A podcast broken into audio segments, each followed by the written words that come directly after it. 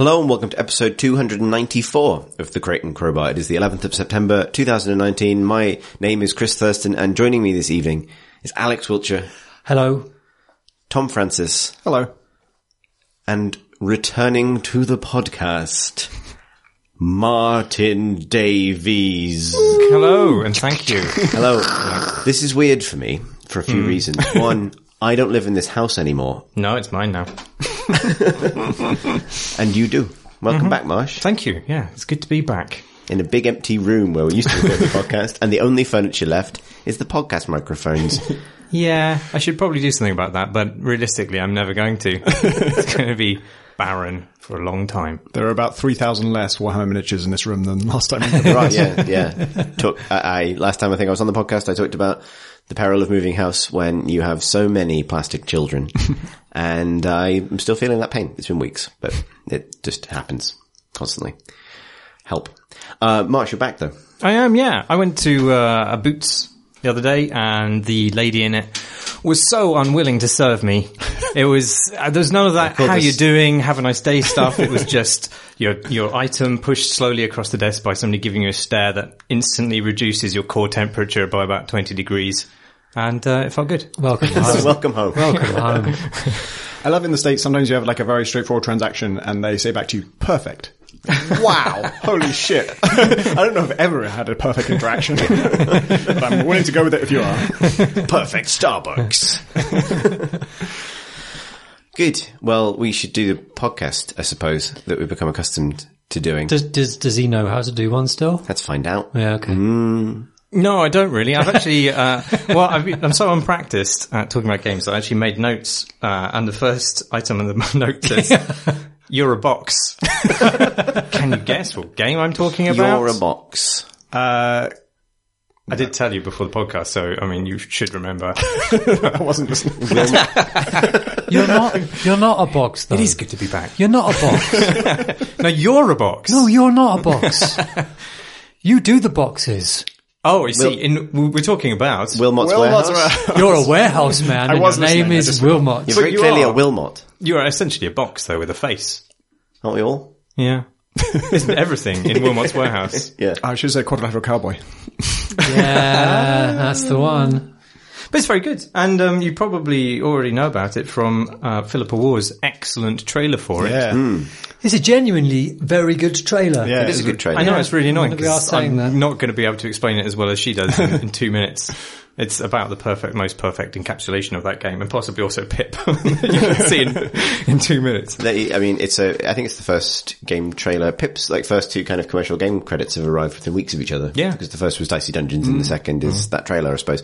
And turns out she's really good at both of the things that she's done for games. Yeah. One was editing the script for Dicey Dungeons, and the other was was that. Yeah, uh, but it is good. They they they invested and they got big Pip energy. Yeah, they certainly did.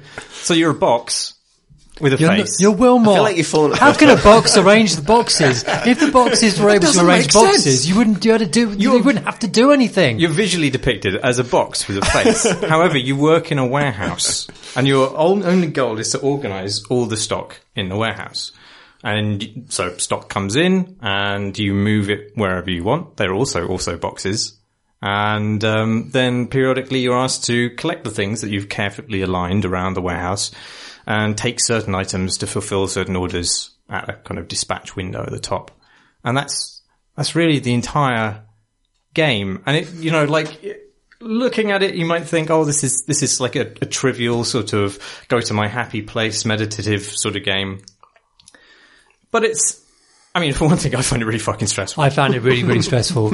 But, but also it, it's doing really interesting things with, um, sort of mnemonics, like the way that you mnemonically categorize things and then recategorize them based on new items coming in that challenge your definitions of how you've grouped things previously. All the boxes that come in, they have logos or symbols on them of varying levels of abstraction. Mm. So it's sort of up to you to interpret what the items are. And then you have to place them somewhere where you will remember to find them later. And this means that you end up doing things like, oh, well, I mean, obviously, first of all, I'm, I'm going to put all the flowers together. And then I guess these things that look a bit like, like a bee sting and I think looks like a beetle, they'll go near it because that's sort of like garden stuff. And then I had an area which was like sort of boxes relating to fire, like matchsticks and, um, that was kind of encroaching on the space of the, of the garden stuff. So I used a barbecue to kind of broach the two things mm. semiotically. Nice, nice. And then, uh, then you know, after I got the barbecue, like uh, I was thinking, well, I, I got a compass, and I was like, well, maybe I can use the compass to branch out from the barbecue into like a camping themed area. That was my travel area. Well, I know exactly, and then it goes into travel because then there's there's then there's sort of things that look a bit like sites that you might see when you're abroad, like a, a one of those sort of uh, Japanese themed gatehouses. I'm not quite sure what they are, so that's that's down there as well. And then, but what do you do with the bird beak? There's just like a, a, an eagle's beak. Does that go in the garden stuff because it's related to a bird, or does it go near the mouths because it's a mouth? Does it go near my I gotta collection say, of mouths? if you have a mouths category, I think the well, there. there is, but yeah, but then you know, obviously the mouths category has got to go near the toothpaste. Mm. And then, then maybe you're into like a body thing. So the the, the bones that you they go near the do they go there? And then what happens with the scroll? Is the scroll ancient civilizations or is that stationary? Then- anyway, but it's, it's it, so you're doing this stuff where you're constantly organizing things and then you're reorganizing things and then there's time pressure involved so that when new deliveries come in, like you've got this kind of big bundle of blocks that are kind of disorganized and you need to rapidly put them places where you're going to find them because within a short amount of time, orders are going to start coming in. Then you need to fulfill those orders in a certain amount of time. And I find all that stuff kind of awful actually because what I really want from the game is just to build a single perfect line of blocks that moves me from one association perfectly to the next forever. And if I could link the both ends, I actually get a little bit sweaty thinking about Like- how perfect that would be. I feel like, I found the cycle, the whole circle of, of existence. yeah. I think that's some you're entering some kind of like elder sign territory there. I think, Yeah. where you, Yeah, cabal. It's, this is either how you banish or summon some kind of like Azathoth or like you know. Well, you, some Ricky Haggett, who made the game, so he Yeah. pops out of your computer. That's how you summon a Dixon's. Or an Argos. or an catalog. Argos, yeah. yeah. Oh, imagine, imagine the perfect sort of um, semiotic Argos catalogue where things just flew based on your assumptions of where they should be. Microwave Martin. looks like a television, but it's hot. So it's between televisions and radiators. Where do I get the eagle's beak? What number for the eagle's beak? what do you think of people who sort by colour? I mean, that's the strategy. heathens? No, no, that makes, I mean, that makes sense, but I mean, you- you're going to run into problems there. When you're asked for a thing, are you shown a picture of that thing? Uh, you, get- you, yes, you, You do, get a yeah, you picture. get the icons. Yeah, I mean, there's no, there's no real. So you of- wouldn't forget that, oh, a beak is blue or whatever. no, because I mean, it's only a beak by the by dint of your uh, interpretation Oh, right, so of it's it. actually all wordless. yeah, I mean, there are instructions in the game, um, but uh, it, it's So you don't get names for the items? no, Huh. No, Yeah. it's, all, it's all up to you. So you could be wrong about what it is. Oh, absolutely. Yeah, Yeah, yeah. it only means that to me, my own special meaning. But it's cool though. Like the uh, the graphics are by um, Dick Hogg, aren't they? Who's worked with Ricky loads and loads. Yeah, yeah. but they're all really distinct and all. Maybe I haven't seen all of them yet. no, no, they're, no, they're, they're maybe you great. I was just, I was just trying to remember which way round their, their names go. Is it Dick Hogg and Ricky Haggett, or is Yes. it? Okay. Yeah. Because, you know, that, that's also a kind of semiotic memorization challenge for me. Um, Well, it's Richard Hogg as well, so it's RHRH. yes, that's right. Yeah, yeah. But I mean, the whole time pressure stuff, I, d- I don't really, I don't find that, uh, that seems to me like the antithesis of what I want to get from the game. I completely understand that it's, that is sort of the game and there's also a like, um, a Tetrisy element where you have to rotate the, you can pick up like a certain number of blocks and they'll just kind of pop up in whatever shape they're currently in. And then you might not be able to move them through the stacks of other boxes that you've placed. So you, you know, there's a sort of, uh, mechanical problem that you have Like a sort of un-Tetris. Yeah. Yeah, I don't, I don't, I mean, that's fine. I don't really, but that's, that's not really what I'm excited about. I'm excited about, so there's a point in the game where, uh, after the time pressure stuff happens, you can just sort of relax and take stock. It's while you're taking stock, obviously. Haha. Um, well, I'm leaving again. no, I mean, yeah, that that's a valid reaction. But also, also the game is also sort of like a, a metaphor in which its own referent is actually its literal self. How so? Well, like the idea of and like uh, you so the idea, it's basically the same process that you go through assembling a mind palace. Except you're not assembling a mind palace because a mind palace necessarily has some kind of external referent. You're trying to organize these imaginary things so that you can better remember something outside. But here you're just organizing a virtual space to better remember how you organize that virtual space. And in the same way that, you know, taking hmm. stock is, I mean, literally, you literally are. I mean, that's what it is. Right, That's yeah. why you get that phrase, you know, it's, Yeah, you're right. and there's something really satisfying and interesting and sort of another completely closed loop about that game. Yeah.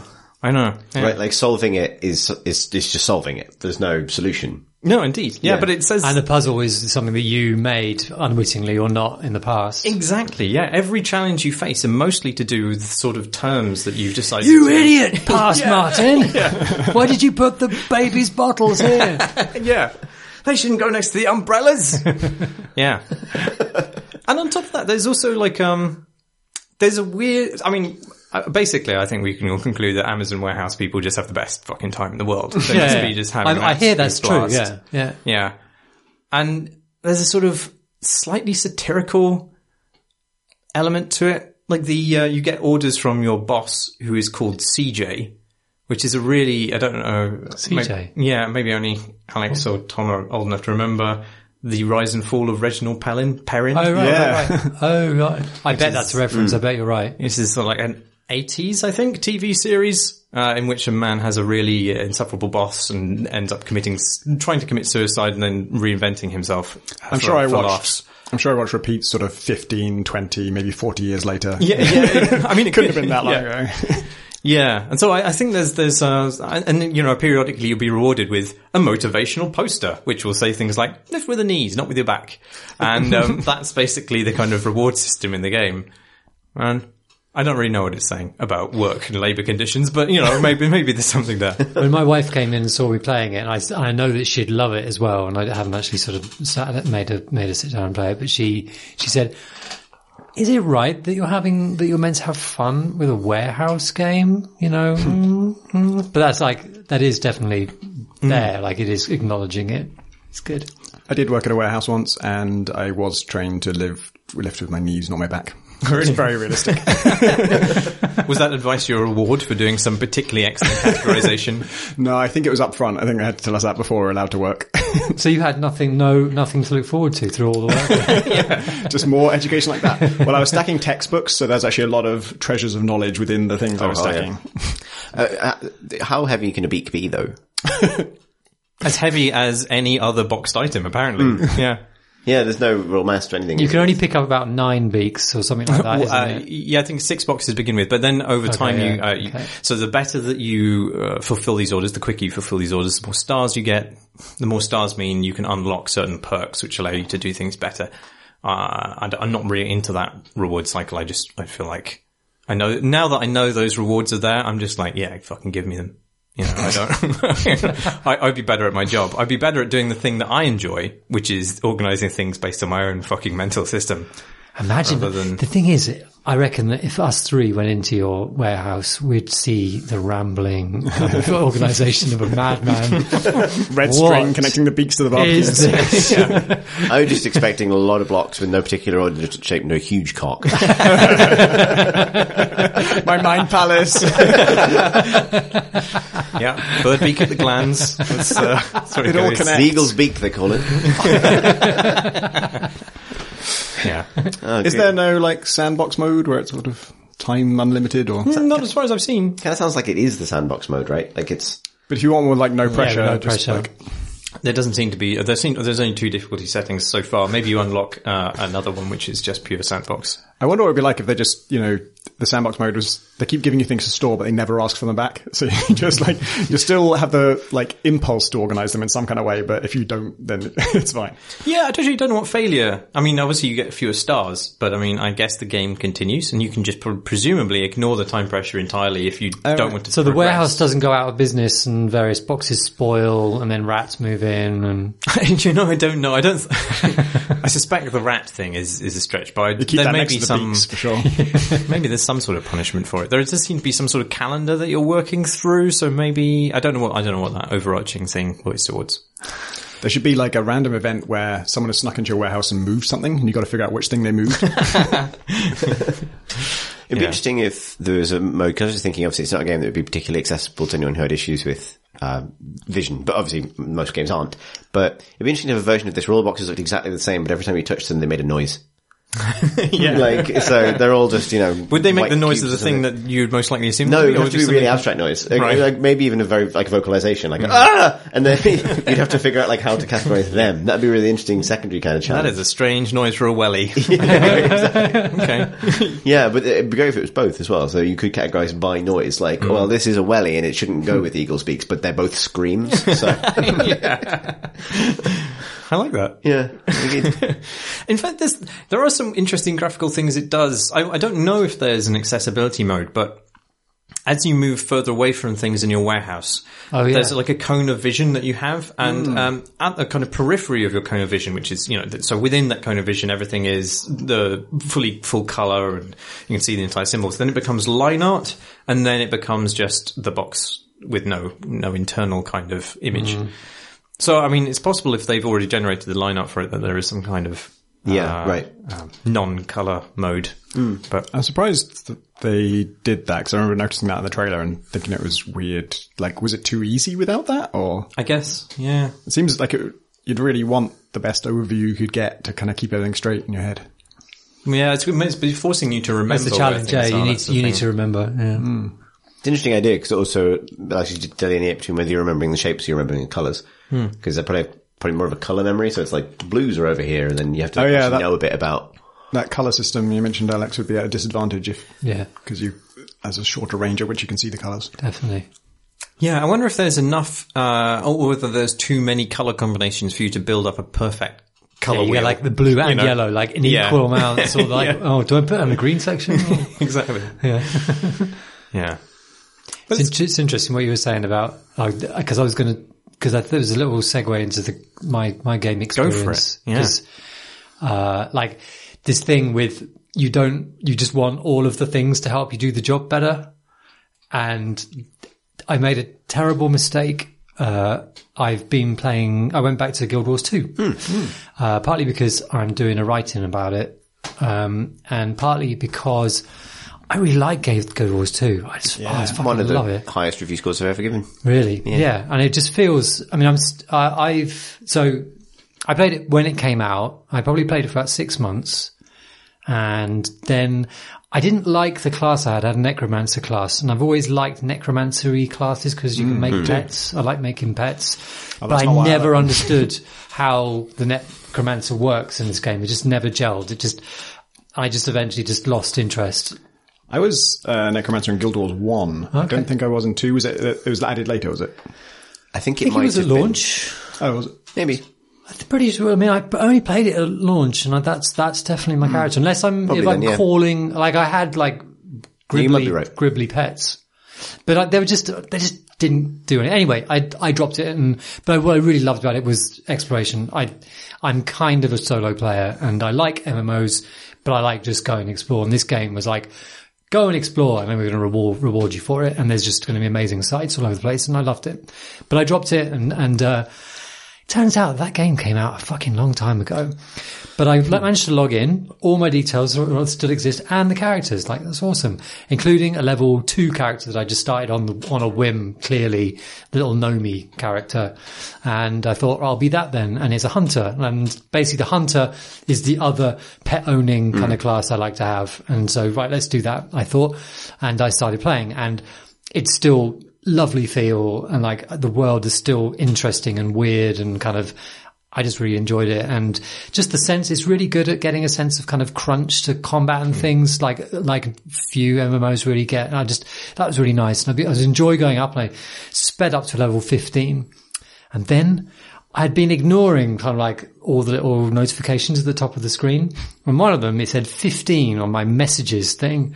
And so I finally last night, I opened it up and it's basically a bunch of messages saying happy birthday. And I had six happy birthday messages because presumably it's been six years since I played it, which is terrifying and awful. And like, Christ, how does that happen? So I started opening the, these birthday messages and all these kind of item gifts started popping out. And, um, and I was like, oh, this is, this is good. Like, oh, all sorts of things. And most of them are like, um, transmogrification kind of recipes and that sort of thing, which kind of like, oh, whatever. But some of them are experience and I didn't, and like nice purple like icon and it says a gift of experience. And I thought, well, that's good because what I'd really like to do is to get to level 80 pretty fast because, because I want to, I want the mounts because the mounts are fucking cool in that game. And, You have um, to be level 80 yeah, for the mounts? Yeah, it it's doesn't basically it's end game eight stuff. zero? It's eight, it's end game stuff. But then if you've been playing it for six years, that probably isn't a problem. but, um, so I thought, okay, fine. And I, I assumed, I didn't read it. I didn't read, I didn't read the fucking tooltip for these things, but I assumed it's just going to be like a chunk of experience. Like you just see the bar going up halfway to the next one. No. This fucking thing put me to level 50 immediately. Bam! Now I'm level 50. And I read, read it back again and I had some others and like, oh, this one will take level to 20. This one will take level 30. This one will take level 60. Luckily I only went for the 50 one. Took the 50 pill right I away. took the 50 pill. And, I, and initially I thought, huh. And I thought, oh, good. Because that means I can do all the things that it's been kind of like hinting at me. And I was sort of spent like, oh, was I level hmm. 14? So I had 36 levels of, of like rewards to go through and like stuff to do on my character and like things to set and points to spend. I thought, this is great. So I did that. And then I was felled with this sense of utter empty desolation where I was suddenly in control of a character whose abilities I had no investment I don't even know who or I am anymore. understanding of. And I just felt, and then I was still in the like, and this is the, like Guild Wars 2. I, I suppose this is true for any MMO, but it's a game where you, you know, I, I can't get around the world still because I've only been in one of the fucking lands, areas. So I can't go anywhere. I've still got to play the game in order to kind of exp- get to places in the game. I suppose you could go to the, like the, the city, which I can, can get to. And I think it's hmm. got like walk points to other places there. Um, and it does level you down. Like it, it, it matches your level to your area. So while your equipment is going to make you very effective at your, you know, in, an- in a lower area, lower level area, you're kind of, you still have a game there, but like, ah.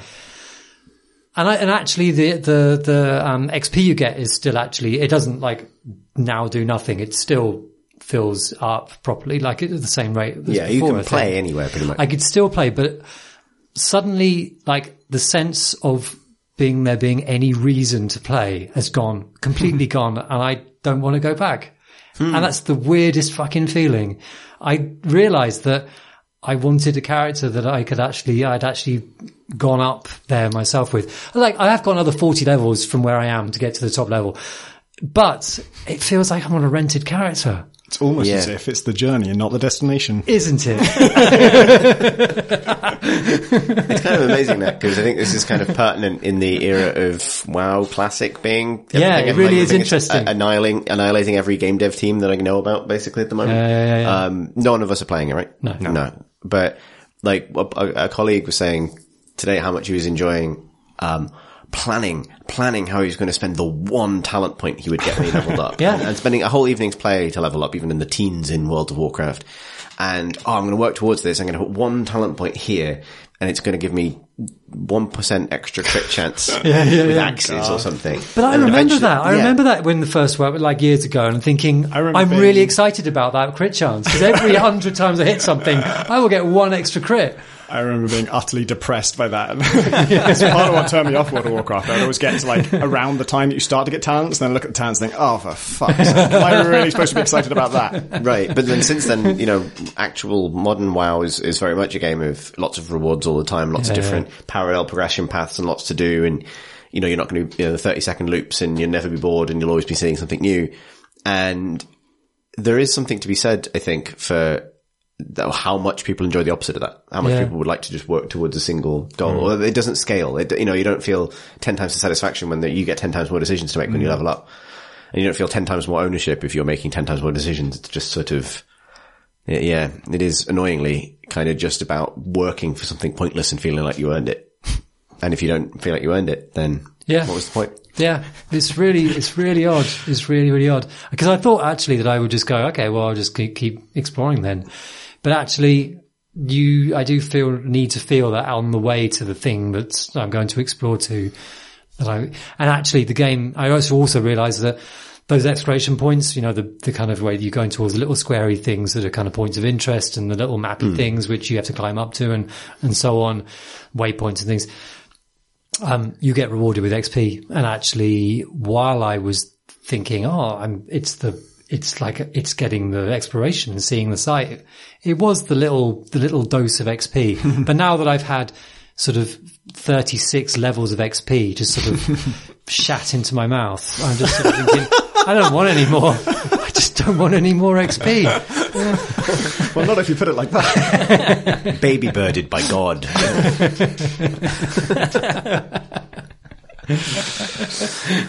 oh yeah, well you did it yourself though. That's the thing. Like, I mean, that, maybe that, does that make it a lot worse? Like, if they had automatically leveled you up, how would you have felt? Like, if you logged back in, it's like you've been gone a long time, so we've leveled you up so you can play the new stuff. Yeah, that's interesting, isn't it? Is it because you you somehow maybe this is turning into more of counselling, but is it, is it because I do you- blame myself for a Yeah. lot of things. Yeah, it's because you didn't read the tooltip. Do you think? No. Sorry. You know, go on, go on. Uh, Do you think if there was no XP reward for exploration, that you would now be enjoying it more No, than you are? No, because I think the XP dose was actually what was what was powering my Right, because interest there's in a, there's a theory in the that first like place. if there's an activity that uh, someone would would normally be getting an intrinsic reward for, and you give them an extrinsic reward for it, as soon as you take away the extrinsic reward, they both don't get that, and they don't get the intrinsic one either. Yeah, that's interesting. Yeah, yeah. It's why you should almost never get paid for something you love. and then get stop getting paid. Then stop getting, then go, well, uh, well, more seriously, why you shouldn't go back to try and do something as a hobby after you've been paid to do it. Because yeah, yeah, yeah, yeah, yeah. Are the, are the quests that you're doing the same quests that you were playing six years ago, or have they been revamped? I'm in a different. I'm in a different area, so Oh, right. I, mean, they, I don't think they've updated it.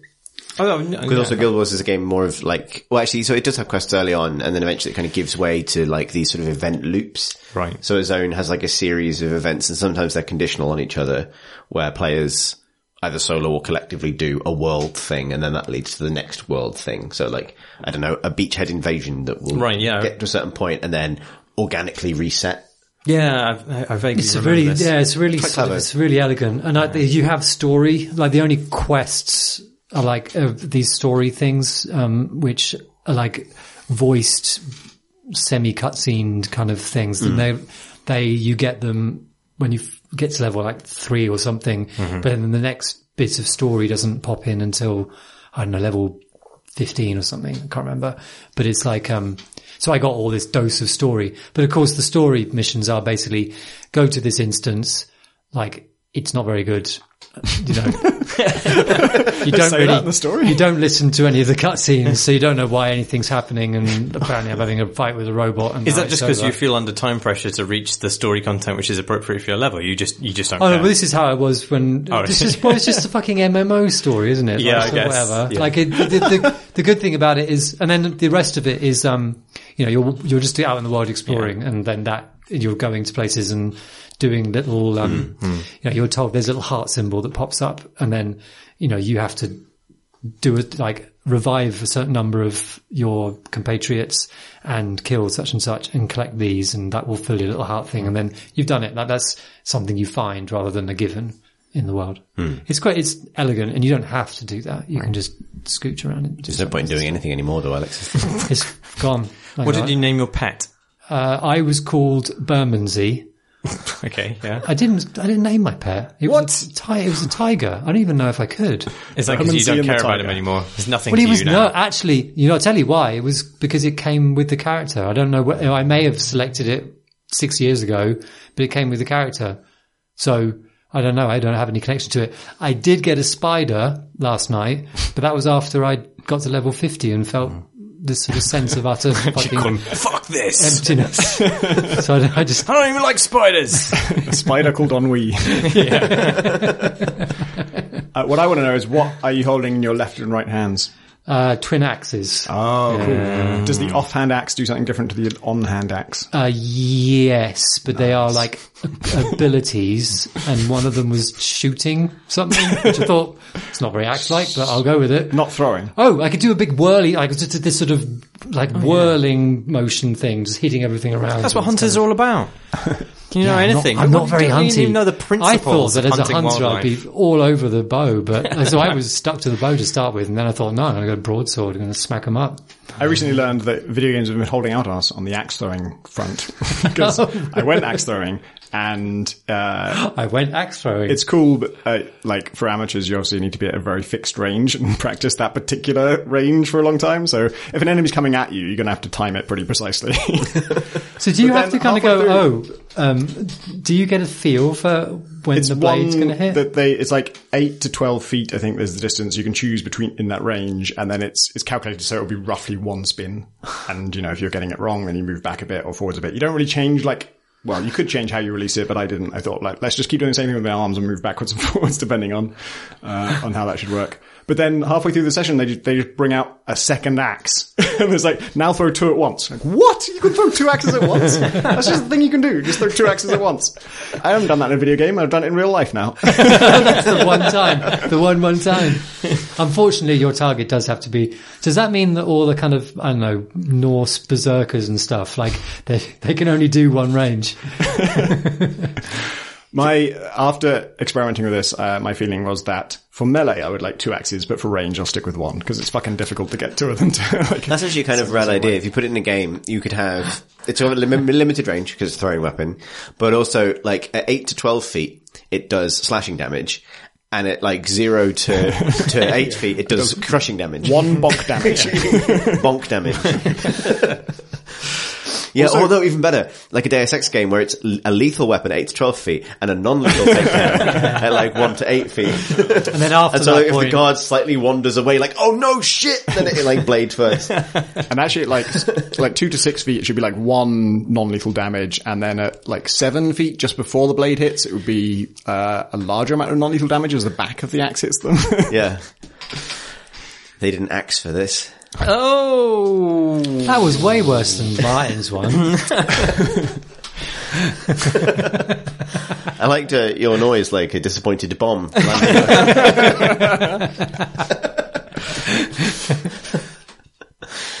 Sorry.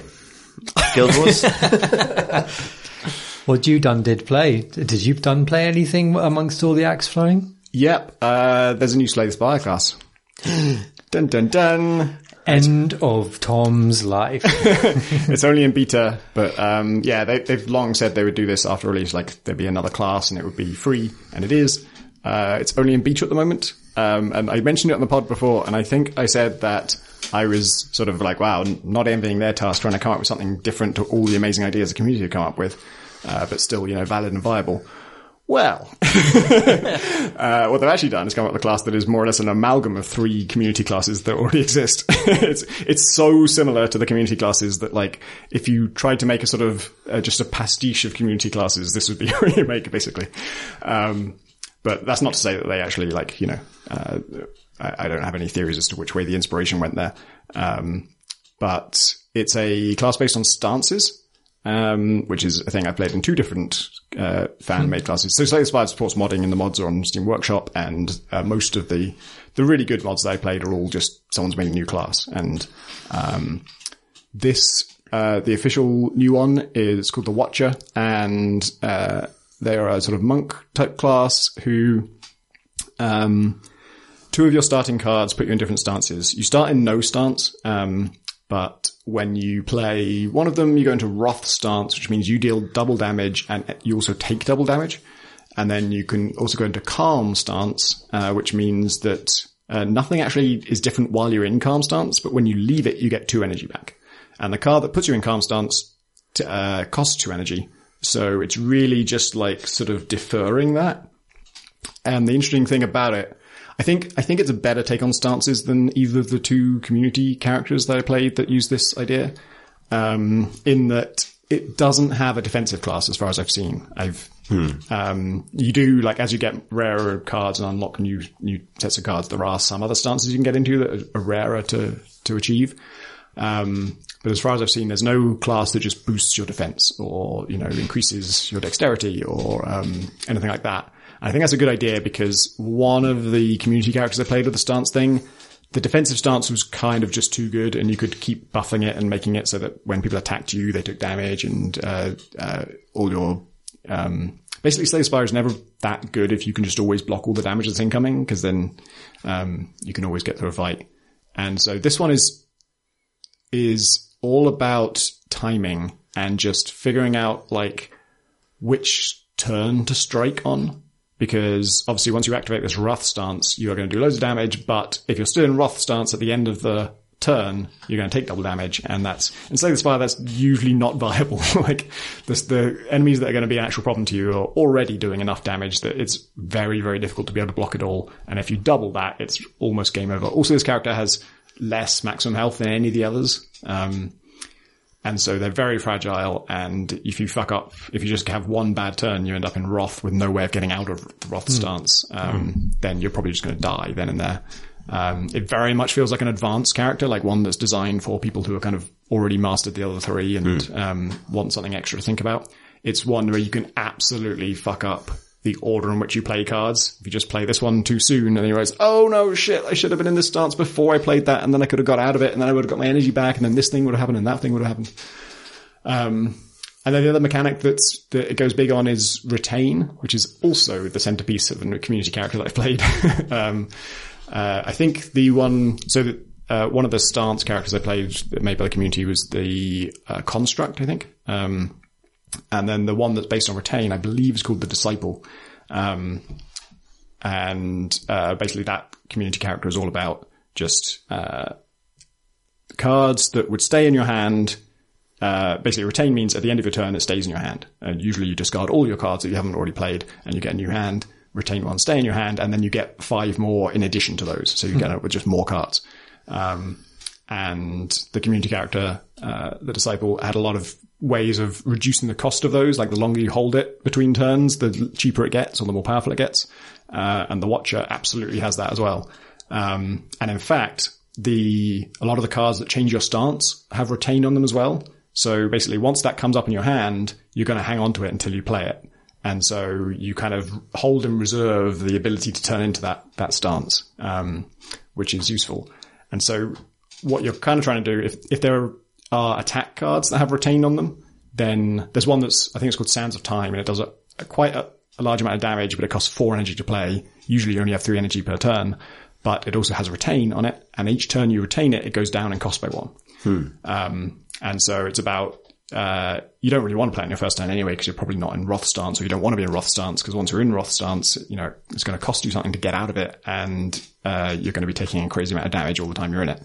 So, like, I think, I feel like the sort of typical default way to play it is you either go into calm stance or no stance at all and just sort of play it safe and defend and defend and, until you've retained enough cards that you have like a card that's going to turn you into Wrath stance and then several cards that, that are going to deal a decent amount of damage that also, um, uh, have retained on them so you can store them up.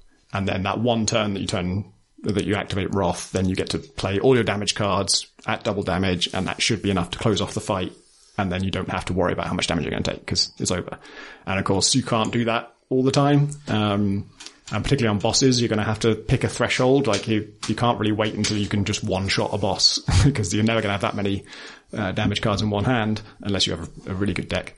Um, and so it's about like it, it's a really nice mechanic of trying to pick that moment of like, okay, I think if I go into Wrath now, I can either finish it before I take too much damage, or I have a way of getting back out of it, and then um, that works too. So the calm stance is not a defensive one. It's like I say, when you leave calm, you get two energy, and so that combos really well with Wrath because if you go into calm, you're not getting any benefit yet, but you're storing up all these cards. You're storing up a card that can put you into Wrath stance, and then when you go into Wrath stance, you get the two energy back. So now you have energy to spend like everything in your hand basically, um, and get double damage from them.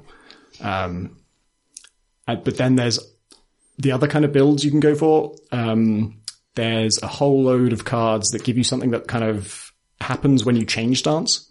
So there's one that gives you armor, sorry, block when you change stance. There's one that gives you extra cards when you change stance. Um, and there's cards that their cost is reduced every time you change stance. Um, and so if you can figure out a way to have like, uh, uh, enough cards that you can go into Wrath, play a few attack cards, then go back out of it into Calm, and then go back into Wrath. Um, you're getting energy back, you're getting card draw, and you're getting uh, block.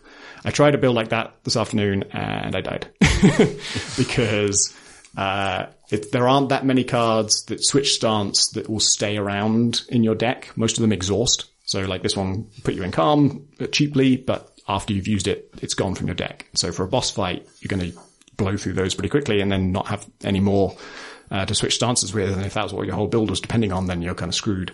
Other ones will do stuff like there's one called um, Tantrum, which puts you in Wrath stance and you can't leave it again for the rest of the turn. nothing can calm you down, which is really good. Um, and then there's uh, some of the cards you unlock give you something called Mantra, which does nothing by itself, but when you have 10 of it, it puts you in the Divinity stance. And in the hmm. Divinity stance, you do three times damage, and you don't take any extra damage at all, but it only lasts for that one turn. Oh, or you also get like four bonus energy. it's completely insane. And if, so if you've, if by the time you get into that, you've also got some, like a power in effect that gives you cards when you change stance, the, you tick over into getting like extra mantra and you get up 10 mantra, and then that activates divinity. That counts as a stance change. So that triggers all your block and your extra cards and the, all those other benefits from that and other things be reducing cost. And then you can also do triple damage with them and you have all this extra energy. Um, and, uh, you can often finish the fight there. There's one card that puts you in that divinity stance immediately. Don't have to build up any mantra, just does it straight away, but you die next turn. so it's all or nothing. You just play that and you either win or you die. So it sounds like because it feels like with Slay the Spire, Slay the Spire is a, is just mechanics the game basically, Yeah. right? And expanding Slay the Spire is add to this meaningfully. Is it a case of making it? I guess there's two questions. Is it a case of just making it more complicated to achieve things that other classes can achieve quicker?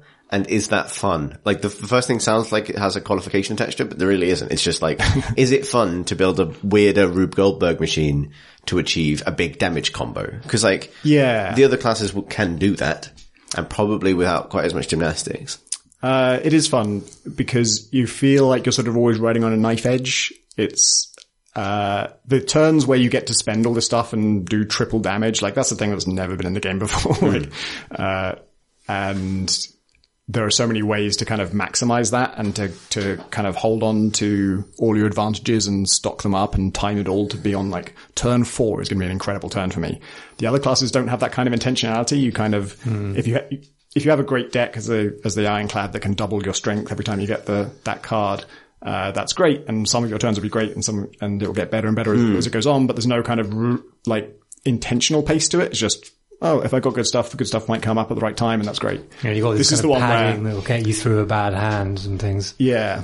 With this class, it's like, it's random when the thing first comes up in your deck, obviously, but once it's come up, if it's got retain on it, you get to choose, um, when to play it. And there are other cards that sort of, there are a lot of cards that set things up in advance, like you play it now, and it's going to put another card in your draw pile, and so you know in future you're going to get this card, and when that comes up, uh, you get to hang on to it, and you can, um, just time it to get this really good return. And those, yeah, those, those one turn kills are, uh, are awesome. And it feels earned because it's so difficult to get there and so risky to, um, to set it up. And also it really feels, yeah, it's just very technical and you feel clever when you win with it because it, you're always on this like, on the brink of death basically. And you found some way with this hand of five cards, like none of them do any damage and you've got to kill the enemy this turn. But this one, if you play it after you played a skill, it draws a card. And then the card it draws turns out to be this unplayable card that draws two miracles. And the miracles let you get more energy, and that lets you play this other card that draws three more cards, and then those cards turn out to be um, uh, damage dealing ones. And this one, even though it would do more damage in Wrath, you're going to cast it while you're still in Calm, because it goes to your, it's an exhaust card, so it gets exhausted, and then uh, if you ever change stance, it comes back from your exhaust pile. And so you're going to cast it in calm, then go into wrath, and then it will come back to you and you get to cast it again. But if you cast Wreath of Flame before that, that adds five damage to your next attack. But this is an attack that does three damage five times. And so it's going to end up doing eight damage five times. But because you're in wrath, it's going to be 16 damage five times. and then when it all works out and you realize, oh, they're going to die this turn. you're like, oh, thank God. How does the potential to take double damage uh, feel in a game where damage is persistent? So obviously you can get you can win, but then maybe take one hit or something that knocks you right down, and that's going to affect like campaign level progress, right? In kind of nasty. Yeah. Um, I feel like I'm just kind of used, like when you're in Wrath at the end of your turn, that's a choice you've made. Like, Right. That's a, that's a bold decision on your part. Cause you never have to enter Wrath. It's always, you know, you only do it if you either have a way out or they're not doing that much damage this turn or they're not attacking this turn. And it's actually been really rare for me to find myself just sort of stuck in that stance and unable to get out of it. There are also just loads of cards where like, this one just gives you seven block and takes you out of your stance. So if you want to have a deck where you can easily get out of any stance you're in, you'll have ways of doing that. So it's, I think only like a couple of times I've actually found myself stuck in that, unless you get tantrum, of course, in which case, but again, that's a choice you've made. I took the card where you enter Wrath and you can't get back out again. Is this out out now? it's in beta. So, um, uh, it's very like there. Are, there's no art for almost any of these cards, so they'll just have a massive word beta scrawled on them in handwriting. Um, but and it's changing quite a lot. Like I noticed just today, there's been a, a bunch of changes to how some of the cards work. There was one that um, you know, in Slay the Spire, there's these cards that cost X energy, and then if like if it's like um, costs X energy and it does eight times X block, then you get, uh, if you spend four energy, you get four times eight block. Uh, there's one here that, uh, until recently, it did, it gave you X energy for the next X turns.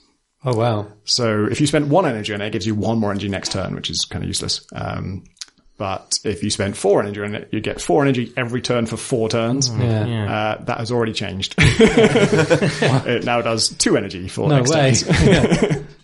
So I'm guessing I, did, I never even got that card to work, but I'm guessing somebody did. There's also like there's a relic in Sales Bar that you can buy in shops sometimes that makes all X cards do X plus two for free. And so even if you spend no energy on it, you get two free energy for two turns. How long will the game be? Like, how, are they When gonna, games die? yes.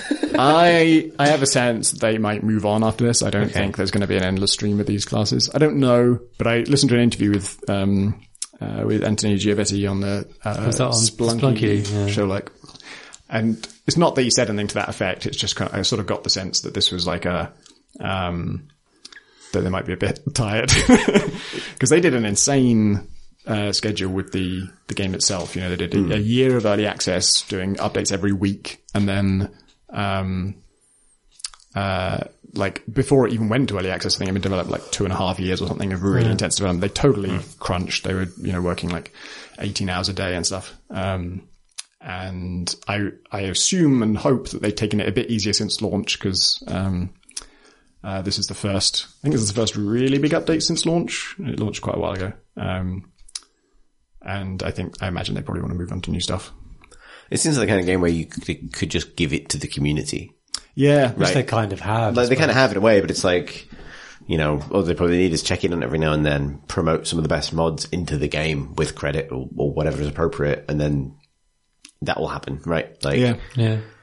at some point, they've maybe obviously taken on this challenge of designing a class that maybe improves on what the community's tried to do in different ways. Uh, but like raw kind of, you know, small team design power probably can only take them so far, honestly, before just I'd, I'd love to see. people will whether- figure it out. Yeah, and I'd, I'd, I'd love to see, given that they're already taking in kind of leading ideas from the, or at least you know, it's reflecting leading ideas in the in the community. Like, like can it support any major new ways to play? Like major new concepts for a build for a character. Yeah, I think um, I do really like this new class. Uh, my, but like I say, before it came out, I was expecting them to try and do something the community couldn't do. Like you know, if you want Well, to come something the just, the logic doesn't exist for. In the, yeah, so like the first image they released to this class, they always do really, really teasing images where it just shows some tiny little thing. And it was just like a red and blue, almost like a yin yang kind of swirl thing. And, um, uh, I wondered for a moment whether this class would have like two different kinds of energy. Like if they, cause it, it was pretty clear it was going to be a monk and something about balance. Um, and I was wondering if it, if it would have like sort of, you know, peaceful energy and fury energy or whatever, and then spend those in different ways. That's something the community can't really do, I don't think, with the framework they've got. Uh, the kind of, you know, there's a community character that, where you're a slime and you have pet slimes, but they work kind of like the orbs for the defect. And there are ones that do this stance thing that was already possible with the framework they had. Um, so it would be interesting to see like what can they do that the community can't. Like I'm thinking about the first person. Maybe with some sort of gun. Bold. Shoot the spire. Blast. There is, it really bothers me. This is a tiny thing, but there are no, it's set in a world that doesn't appear to have any kind of guns. It feels like a you know, medieval fantasy kind of thing. But then some of their cards, uh, there's one called Double Tap that, uh, just, the, the icon for it is just like a, a corpse with these two bullet holes in it, but it's the worst art in the whole fucking game. Even like a year before release, it was like, oh my god, this is the worst placeholder art you have. You've got to change this one right away. And they changed like 25 others, but not this one. It's still in the game and it really bothers me. There's also a, a, a card called Bullet Time, which is kind of a weird. So they, they've been teasing it for years then. They need to add gun. That's the new class. It's just a gun. There's no person attached to it. Just lies Gun on the on floor. the This is like, Oh yeah. man, that's an amazing idea for a pet class. It's a gun on the floor and you have to summon creatures that might be able to use the gun. and know, and know what to do with it. Or maybe your deck is And your ultimate card is human man. And like, 20 bullets. a real monster. Three reload cards. It's just bullet, bullet, bullet, bullet, bullet. reload. I think you need to get modding, Alex.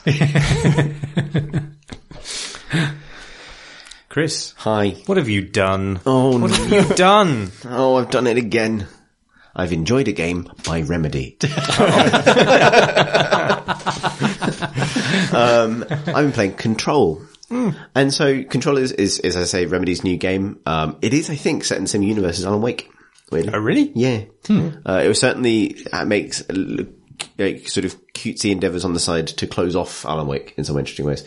Um, and uh, this has been sort of teased for a while, and I have to admit, I was left quite cold by almost all of the promo stuff they showed. and I think it is a game that, um, I think maybe it doesn't demo particularly well, uh, because of some of its flaws, which I'll get to, but I'm actually really, really enjoying it. So it's a, a third person action game shooter, single player shooter, uh, set in a, uh, sort of paradimensional government building um, called the Oldest House, which is basically the notion is there is a government agency called the uh, Federal Bureau of Control, which is functionally the X Files meets SCP containment breach meets that kind of thing.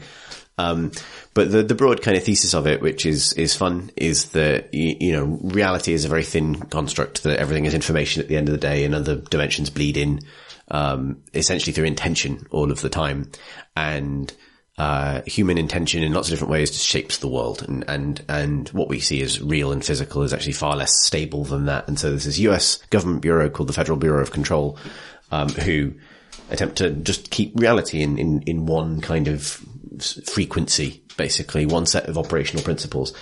Um, and their headquarters at this big building, um, uh, which no one knows is there, basically. And it's, uh, Who cleans all the floors then? a janitor, a Finnish janitor 'Cause, I mean, they're, they're very well looked called, after. uh, Ahti. Did you actually know this? Because the, the janitor is one of the big, oh, I thought you were joking. nope, nope, the this, is, this is very real. the, the paradimensional Finnish janitor is, a- I a did thing. see a video with, Yeah, with, a, with a Finnish real. janitor who was do, doing very, very nonsensical talking. Uh, Yeah. for like 17 minutes straight. Yeah. Extremely slow delivery. Yeah, no, I think that. yeah, it's real weird. Like, so in order to the top level thing is obviously remember the people who made Alan Wake and, and, uh, Max uh, Payne. Max Payne. And it has, um, very much all their sort of fingerprints all over it. Um, like I was far, far bigger fan of Max Payne, particularly the first two than Alan Wake. But you know all the weird parts of Max Payne, like the weird television they would put in the background and the little references to the Twilight Zone, the Easter eggs and, and that kind of thing. It's that basically. It's their it's their opportunity to run with some of those really weird ideas in a different direction. Um, uh, I want to give like an overview of what it is and then talk about some of the weird decisions they've made. But basically, so you enter this uh, house as a young woman who's sort of found her own reason to be there and maybe possessed by a kind of time ghost. Don't know. uh, um, and um, this place shifts like, and it's an interesting. It, it's set fundamentally in like big offices. Like it's it's a big spaces that feel more realistic than a lot of game spaces because they're large and they're very very detailed, and everything is physics object pretty much. So it's just full of stuff that falls over during gunfights and it's very, very detailed, but everything is too big and doesn't quite fit into the building around it. And it's full of corners and sort of sightlines that don't make sense and ceilings that are too high. And you're told over and over again that the building shifts from time to time. So it's also full of these like fallout shelters that the idea is if the building is shifting, people run into these and just figure out what department they come out in when everything changes around them. Oh no, we're in marketing. Yeah, right. Uh, well, that is actually what happens if you, you run out of journalism into the safe room. The door opens again, and you're in marketing. Um, the um, um, uh, it's great. The um, and then there's there's tons of ideas. I don't want to bang on too much about the fiction necessarily so much as the delivery of it, but um, you know, one of its ideas, for example, is you start amassing essentially psychic powers or reality warping powers of your own. And you get these from uh, items called objects of power or oops. Um, and an oops is formed when almost like too much like um almost like too much like uh, uh symbolic weight is placed upon a physical object. Like it's almost like the wilmot's warehouse thing of sort of like the semiotics of it. Like broken semi like i am a huge fucking sucker for this stuff where it kind of overlaps with cosmic horror and, and those kinds of things. Like it's um so the example the first one you get is the ability to pick up and throw objects um with your mind. And you get this from a floppy disk that you find. And the floppy disk uh, was a repository for cold war era launch codes nuclear launch codes. And it sort of changed hands between American and Soviet spies a few times and was eventually sort of claimed from a, an embassy by somebody. But by that time, it had gotten so infused with human anxiety about the concept of launching things that now it basically is this- Launches everything. it launches stuff. It's just what it does, and it falls apart. And so you kind of take its, you don't take it and then wave it around. Like it vanishes, and you kind of embody More's the pity. you take on everything that it represented, right? like the way it impacted reality. And now you can do that, which is by throwing things. in a um, sense, by throwing this barrel at you, Right. I represent anxiety about nuclear war. And so it has, and so one layer of it is like, these things are, you know, you, you're told have been claimed by the Bureau at different events. So the Bureau are like the G-men who show up at the end of a Stephen King story about like a haunted typewriter or something. And that's kind of the idea is that everything is haunted, but the, being haunted is not ghosts. It's something getting saturated with meaning to the point where it starts behaving in a weird way or acting as hmm. a kind of conduit for extra dimensional forms of, of sentience. Um, Including anyway. your gun, which Including your gu- guns. yeah, so your gun. So basically, the this is the intro of the story, and it's not not a spoiler because it's an opening cutscene. But basically, the the bureau has a director, and the director is um, the, the person who speaks to the board, and the board is a pyramid that exists out of time, and just sort of honks at you in sort of pure meaning, but in these sort of text strings that have lots of slashes in them. So it'll Oh, say words tell. and can juxtapose. tell it's weird then. Well, it's kind of nicely done because it's it, it juxtaposes two concepts at the same time. So Oh, it's okay. this Oh, this slash this is this slash this, and occasionally it breaks the fourth wall. So it will, you know, because it knows it's a game. The board knows it's a game, but anyway, the board, um, the director's kind of badge of office is a gun that is basically just intent. and the, the in the very beginning of the game, the pre- previous director shoots himself with the gun, and then you pick up the gun, and the gun chooses you to be the new director, even though you're a complete newcomer. And everyone has to go with this because you've been picked by sort of, and it's kind of nice. It kind of knights you as the protagonist of the game, but very much within the context. And this is mm. shit they've been doing since Max Payne. Like it's mm. it's very much in that playing with the the the medium a little bit. But the previous director's um, thoughts were about being the director and what that means were recorded um, on the bullet that killed him as it passed through his brain. so um, you uh, occasionally the gun speaks to you through uh, a different device called the hotline, which is like a big red phone. That allows you to talk to the space triangle, basically, um, but also to the director. And so it uses it uses uh, real FMV. It uses actors. And so uh, sometimes you'll go in and there'll be a projector on a wall, and you'll see a video from like the head of research or something, and it'll be the actor you know, doing a real, which they did for Max Payne as well. They do weird puppet shows and there's all sorts of weird shit in it. Like, um, the, and then, but the, the weirdest choice they've made is when you're getting one of these lectures from the former director about something, uh, it's looping footage of him just smoking a cigarette in the dark while sort of standing in front of a big blue light.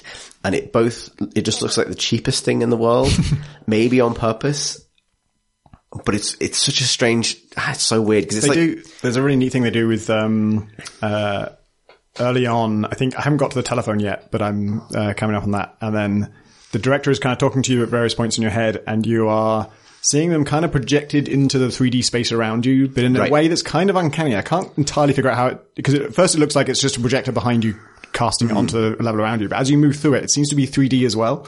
yeah, because that is footage of a real actor being projected as if from an invisible projector past you and interacting with the real physics objects. It's weird. Eventually, you get the ability to see those videos raw. And it is just looping footage of him like smoking, looking around a room. And it is the cigarette smoking man from the X-Files pretty much, but like crossed with like a, like a local theatre production of Double Indemnity.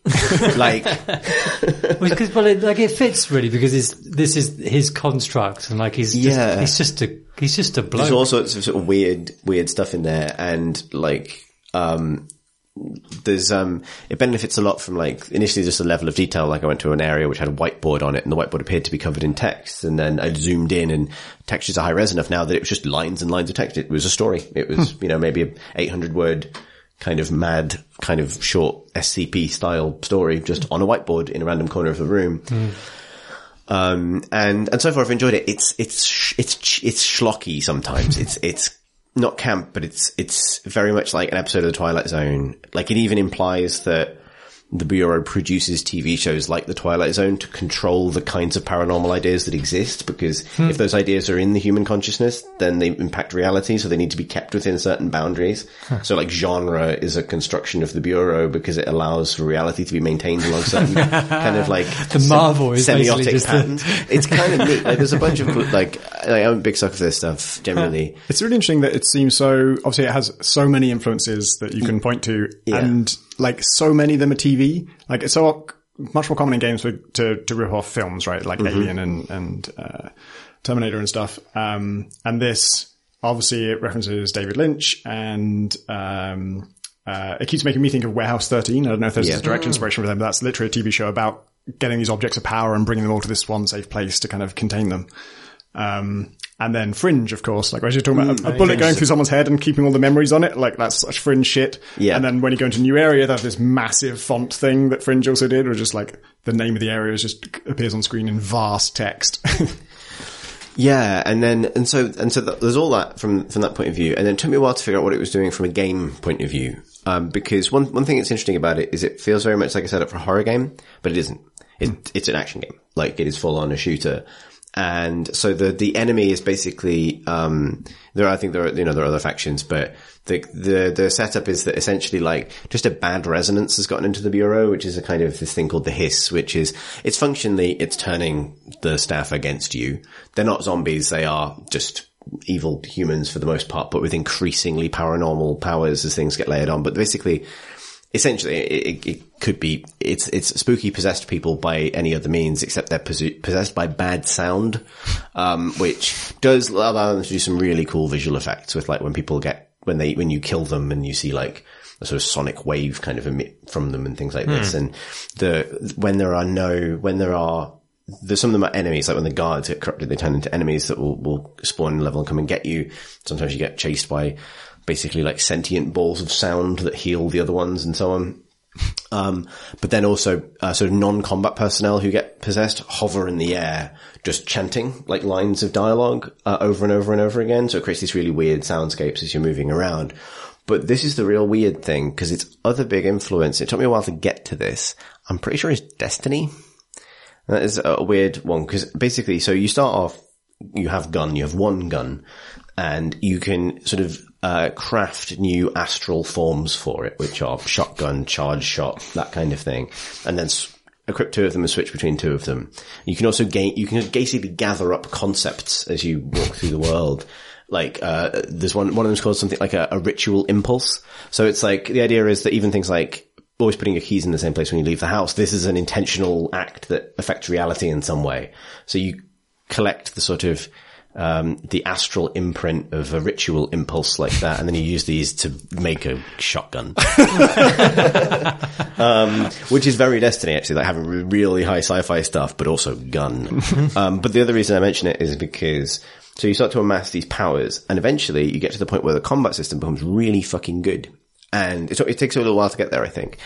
Um, but there's a few ways in which that is demonstrated. So one is the composition of enemy groups. Eventually, it tends to introduce each new enemy type quite slowly, but eventually you get these big groups that have uh, relationships with how they approach combat. So you can have goons and snipers and uh, characters with RPGs and grenade launchers. Um, some have shields and uh, shields take far more damage from like a telekinetic impact than they do from bullets. And then you have uh, like these orbs of sound that heal other enemies. You have other enemies that go invisible until they are behind you and, and these sorts, all these different things. And this is something that Bungie games generally do really well is have enemies with behaviors that you fight them one, one on one, you get it. And then the actual interest comes from having a big arena and lots of them in different configurations and having to kind of figure it out. And you get powers at a clip as well. And it's not like, a rotating, you know, set of things. It's almost like a new key binding every time you, you get it. So eventually you get, you get lift and you, that allows you to lift and hold an object. And it's like the best feeling gravity gun I've played for a while because it lightly auto targets in a way that's really satisfying. And like I say, these environments are full of, full of physics objects. So you're picking up everything from like desk chairs to ripping monitors and the still sparking kind of cables out of their sockets. And it's, it's, it's an ability you always have. So even if you're, not around a physics object, it will pull a chunk of the wall out and give you a block of concrete instead. And, but if you do to shoot, pick up like a, a gas canister or something like that, or a fire extinguisher, it will explode with a different effect. So there's, there's a real feeling of, it's cool. It's a cool feeling of connection. Did you play Psi-Ops years ago? no. Yeah, really did like the video uh, videos I've seen. Really, this is a P. I mean, presumably it's on PS2 PS2, as well, I but it's PS2 I played it on. Yeah, and it's basically uh, you'll just use your you work for government side things, and yeah, you just shoot stuff Yeah. with um with your brains, and it's really good fun. Um, and then you get like, um, you get a shield, which allows you to surround yourself with a swirling cloud of debris. Um, uh, which, and, and then ultimately can be upgraded that you then can kind of project that as a, a burst attack when you let go of it. Um, and then you get the ability to boost in the air, um, and then ultimately fly. Um, and then the ability to, if, if an enemy is on low health, uh, you absorb the power of a, um, uh, a, an X-ray monitor unit, a haunted X-ray monitor unit, which allows you to get inside people's minds and turn enemies uh, to, to fight for you, but they have to be on low health, so that has an interaction if they're being healed and all this other stuff. And then you can upgrade your abilities so that you can now grab rockets out the air when with, t- with telekinesis, so it'll automatically grab them rather than a nearby object if there's a rocket or a grenade nearby. And it starts to all pile up, and none of this stuff is like massively groundbreaking, but it's all executed really nicely, and it's sort of um, uh, it's quite entertaining. And then it starts to throw things at you you don't expect. So you get the you unlock um, control points basically throughout the, the building, and you're it's a big, almost open world, even though it's an office block. And then you're being sent on a particular place for the critical path. But then every now and then a mission will pop up and say that there's a uh, an emergency in this department and you have 20 minutes to get there. And if you want, you can just go there and do that instead for bonus points. And they're almost like generated combat encounters, like these, you know, un- uncorrupted bureau agents are fighting the enemies here. And so you go there and do that. And it's almost like a public event in an MMO, but in a single player game. It's a really weird decision, but it creates this sense that you're never quite settled on your little path going and doing what you're doing. You then run back to a control point and then fast travel to somewhere else and then go and do that for a bit and hoover up some loot and go off in a different direction. It's kind of interesting. Like, um, I haven't finished it, and so I don't know how it all ends or how satisfying that is. But I, I, wouldn't say that necessarily like crests head above the sort of eight out of ten region in a bunch of ways. Because at the same time, it's you know it's it is not I don't know. It's it's one of those games. That I think it's definitely more than some of its parts. I think that's maybe the weakness of of why it didn't make a great showing in promotional stages. That you see a bit of it, you're like, oh, hmm, not sure. But then There was in aggregate, somehow it, it achieves more than that. Yeah, I've I've only played a little bit of it, but I'm liking it a lot more than than I thought I would from what I saw. And the stuff they show, like especially when they show like the astral plane stuff, it's just that you go to like a tutorial dimension to learn new things. Yeah, the big triangle takes you to the tutorial dimension. Yeah. Yeah, that's just like such a big sigh from me. It's like, oh, fucking hell, video games. Is Is there not a it better white way? background by Yeah. any chance? Yeah. And like the geometric shapes hanging in space kind of thing. Ah, Got to, we've got to stop doing that. We've got to tutorial stop dimension. doing that. Um, and you do go there, but that's such a small part of it. You just go there to learn one new thing, and then you come back, and then uh, like the gravity gun thing, you go to a tutorial dimension to learn that, and it kind of sucks in the tutorial dimension. I mean, it's fine, but it's just it's not that cool. And then you go back to the real world, and now you're ripping shit off walls, and it's um, it's really spectacular and cool. Yeah, it's Because Max Payne was the uh, was the originator of the terrible dream level, Yeah. right? With the the blood trails and the baby crying. oh, that awful. yeah, it it is it is schlocky in the same way that Max Payne was schlocky. Like that sort of just very very earnest. Like it does. Um, the main character, um, she she you hear her thoughts, and the only thing it's doing there that is sort of different, like to, to sort of explain it somewhat, is it sort of rapidly introduces that there is another presence with her. And that's probably who you are actually. Right. And that explains why it's the third person game because you are watching her, you're not you know, her necessarily. Um, and this other presence only, only appears as a kind of screen effect, as almost like a kind of monochrome kind of kaleidoscope that sort of fades in from the edges of the screen very, very occasionally to show you that something's watching, basically. Um, and, but, you know, she talks and, and she, you know, she's talking to a character saying like, maybe this is the time to say, but no. It's like there's a scene where she's talking to a character, and and she's sort of uh, debating as to whether to tell her that she's getting messages from the dead director. She tells her that, and then afterwards says, "But I'm not ready to tell her about you yet." like, okay, so there are, there, I think there are three different presences in her head at any given time. Yeah, right.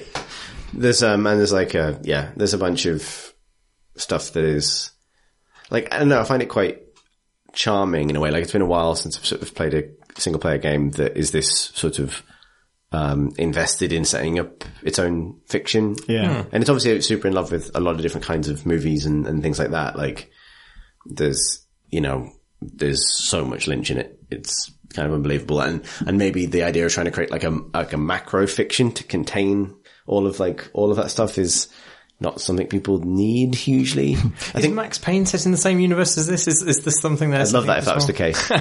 Uh, um, like, yeah, what was his, his object of power is, well, I guess pill bottles. yeah.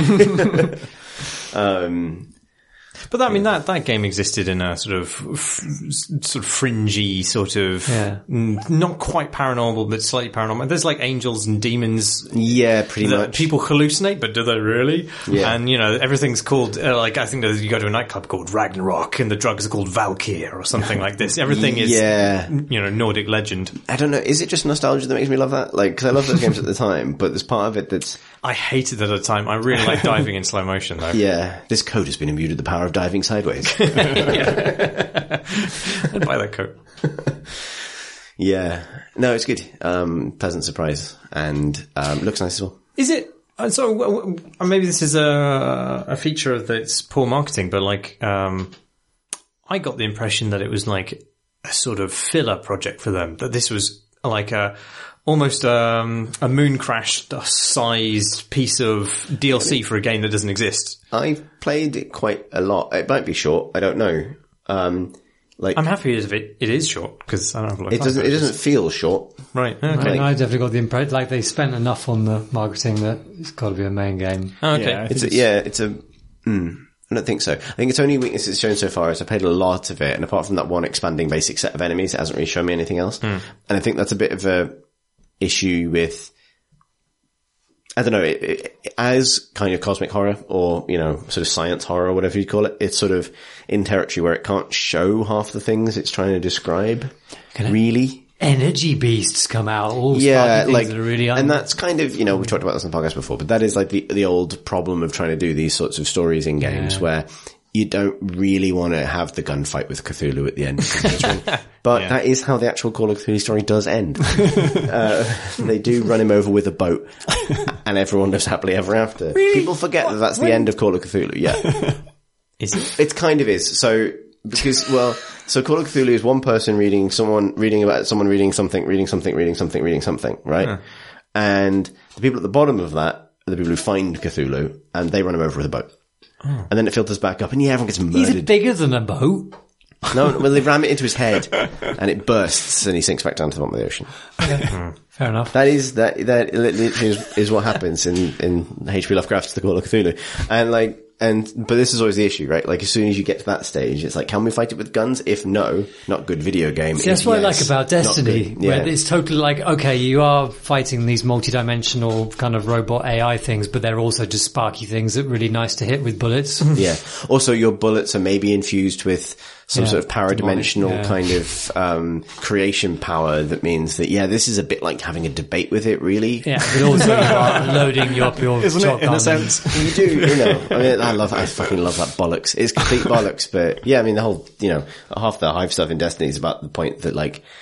If you defeat them in their own dimension, then you actually prove them wrong semantically, and therefore they don't exist. Yeah. In your face. because they they exist because they their own you know axiom is that only victors exist. If you are defeated, you cease to exist. So if you defeat them through the medium of guns, then you have somehow won a cosmic victory as well as a practical gun-based victory. Yeah, like I feel like, fighting the internet with a shotgun.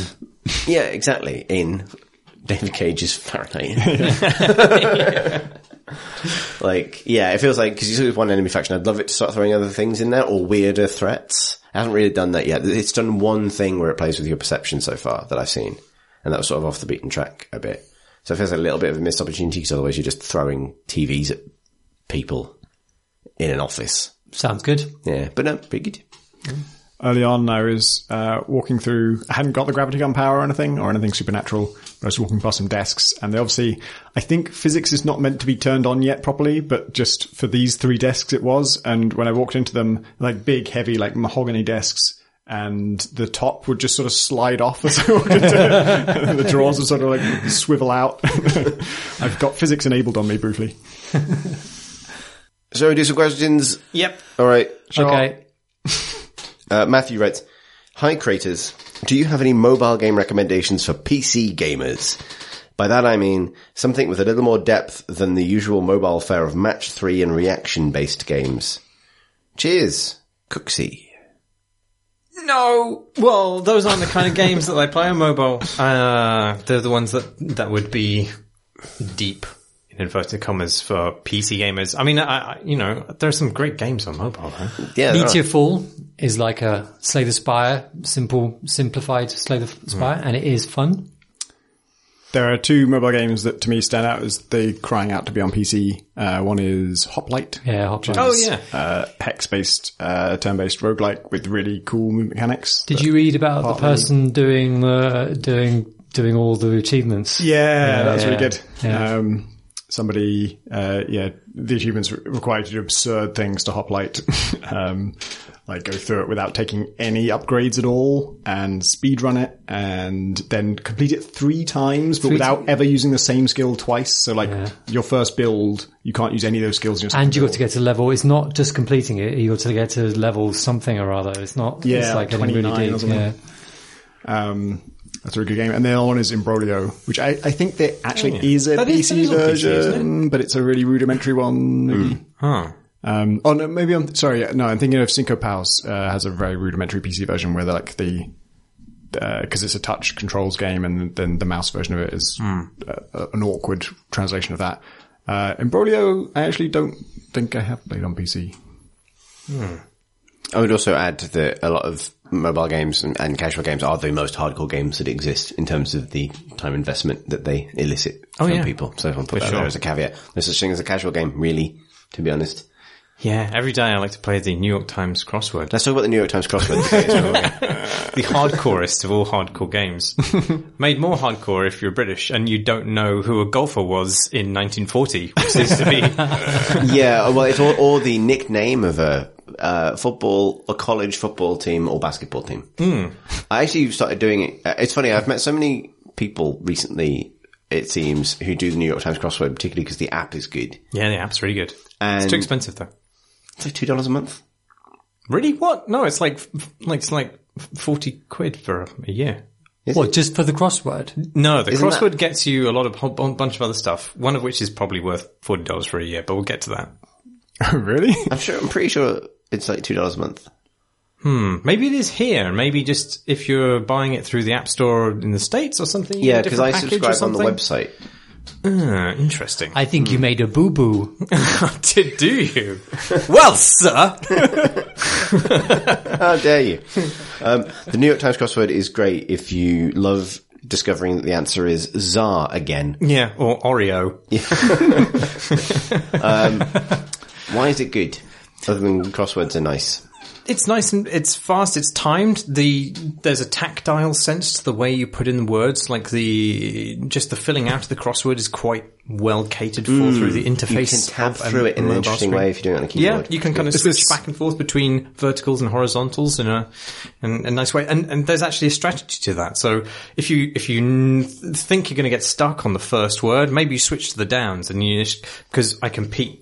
Uh, for time with my girlfriend on this, so you know if you if you think you can't get the first word on the horizontals, you switch to the downs, and maybe you can then just nail all of the downs very quickly. But then, you know, so there's you know the whole thing. There's a whole thing. So do you do it competitively? I mean, I'm not good at it. sounds she like it. always wins. She always wins. Pip and I, it's a, a wholly com- cooperative experience. We sit Oh. there on my laptop and we do it together. These are the mini daily minis I'm talking Oh, yeah, about. the So minis. yeah, Oh. like if mm. if and unfortunately I have really fat fingers and my screen is very inaccurate, so it's rare that I get sub 30 seconds on the daily mini. Yeah, 35 would be where I hover, I think. yeah, yeah, she's like getting 12, 12 seconds. Are these cryptic crosswords? No, no, no, they're okay. normally crosswords. But the thing that's amazing about the New York Times package of puzzles is spelling bee, and it's one of the greatest puzzle designs ever made. There are like competing. That is a really huge claim. Yeah, I'm just like, clearly spat out some rum there. What? what? no, no. I, I mean, I, I mean, in a way which is perfectly tailored to my tastes. So it's about words. Obviously, you have a collection of letters, not and there's a, bees. a letter in the center. you need to make as many words from that collection of letters hmm. as you can. You have to use the center letter, and you can use all of the peripheral letters as many times as you like, going back and forth. It's like Boggle on that. It's like Boggle. Yeah. It's like, never qua- played it's like Boggle, quantum actually. boggle. Quantum Boggle. Well, Fuck me. Okay, go. here we go. You don't wanted know me to say it go was with that. Quantum Boggle. but it's it's it's it's a it's inc- I find it incredibly compelling. I, I really want to make a version of it which is very similar, but you're rewarded possibly for the obscurity of the words based on their tracking on Google's Oh, yeah, word frequency. yeah. Um, yeah, You want hipster points. yeah, So that would be a meta quantum boggle game. indeed. Yeah, I don't know which, don't you know. That's beyond dimensional, Do, right? do you find that the main New York Times crosswords, because they start off easy on a Monday. Is that one cryptic? No, Really? no, neither of them are cryptic. Um, What the hell? They do I thought all crosswords. crosswords were no, they're just quizzes, really. Yeah. Um, is, is the UK Times crossword main yes. cryptic? Yeah, maybe I don't really like I'm cryptic crosswords personally. Cryptic cross, yeah. Yeah, me neither. Um, Well, I never love, I love how to do cryptic them. crosswords. They're the best. like sometimes there'll be like a cryptic element, like a puzzle that is Hmm. sort of like, I think today's, have you done today's? Today's New York Times. Main, main crossword. No, just the mini. Do you want me to kind of spoil the puzzle element? Yeah, go for it. So the puzzle element is like, um, you know, there, there, there are a bunch of them that are in italics and one of them's like bird in the hand and one is ace in the hole. These are the clues. And then you realize that each of those lines of, you know, those lines on the crossword has circles in it as well as squares. And then you realize that, oh, the way it works is the whole answer is a phrase, but the circled, let, circled sections will spell out an answer to the first word. So bird in the hole was like, um, no, ace in the hole, bird in the hole. Yeah. yeah, bird in the hand is something like um, hired hired person, and then the circled letter spell out heron. So you have heron oh, in the God's hired sakes. person, which is bird in the hand. Oh, God. Like it's that sort of as they sort of like you know, puzzle ah. elements to it. It's not always successful and they do get harder over the course of the week, which means that you get progressively sadder over the course of the week. so hmm. like, you know, it's produced some useful shorthand for like, I feel more like a Monday now than a, I really can't deal with a Saturday 45 minutes sad crossword. It does make a good noise when you win. Key feature. And actually, the secret best feature of the New York Times crossword, uh, the greatest mobile game, is actually using, do it, well, you do it most on the web app, to be honest.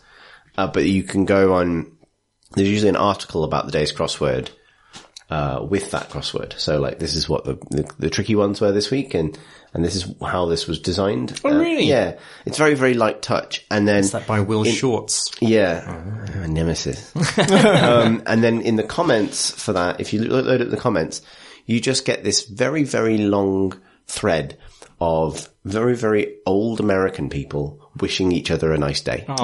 It's really sweet. And like occasionally, and, and, but this is the thing about casual games being the secretly most hardcore games. Uh, you can get a streak and you can keep, you know, if you beat the crossword every day on the day that it comes out, you get a streak. So you can't artificially create a streak. You have to be there every day to do it.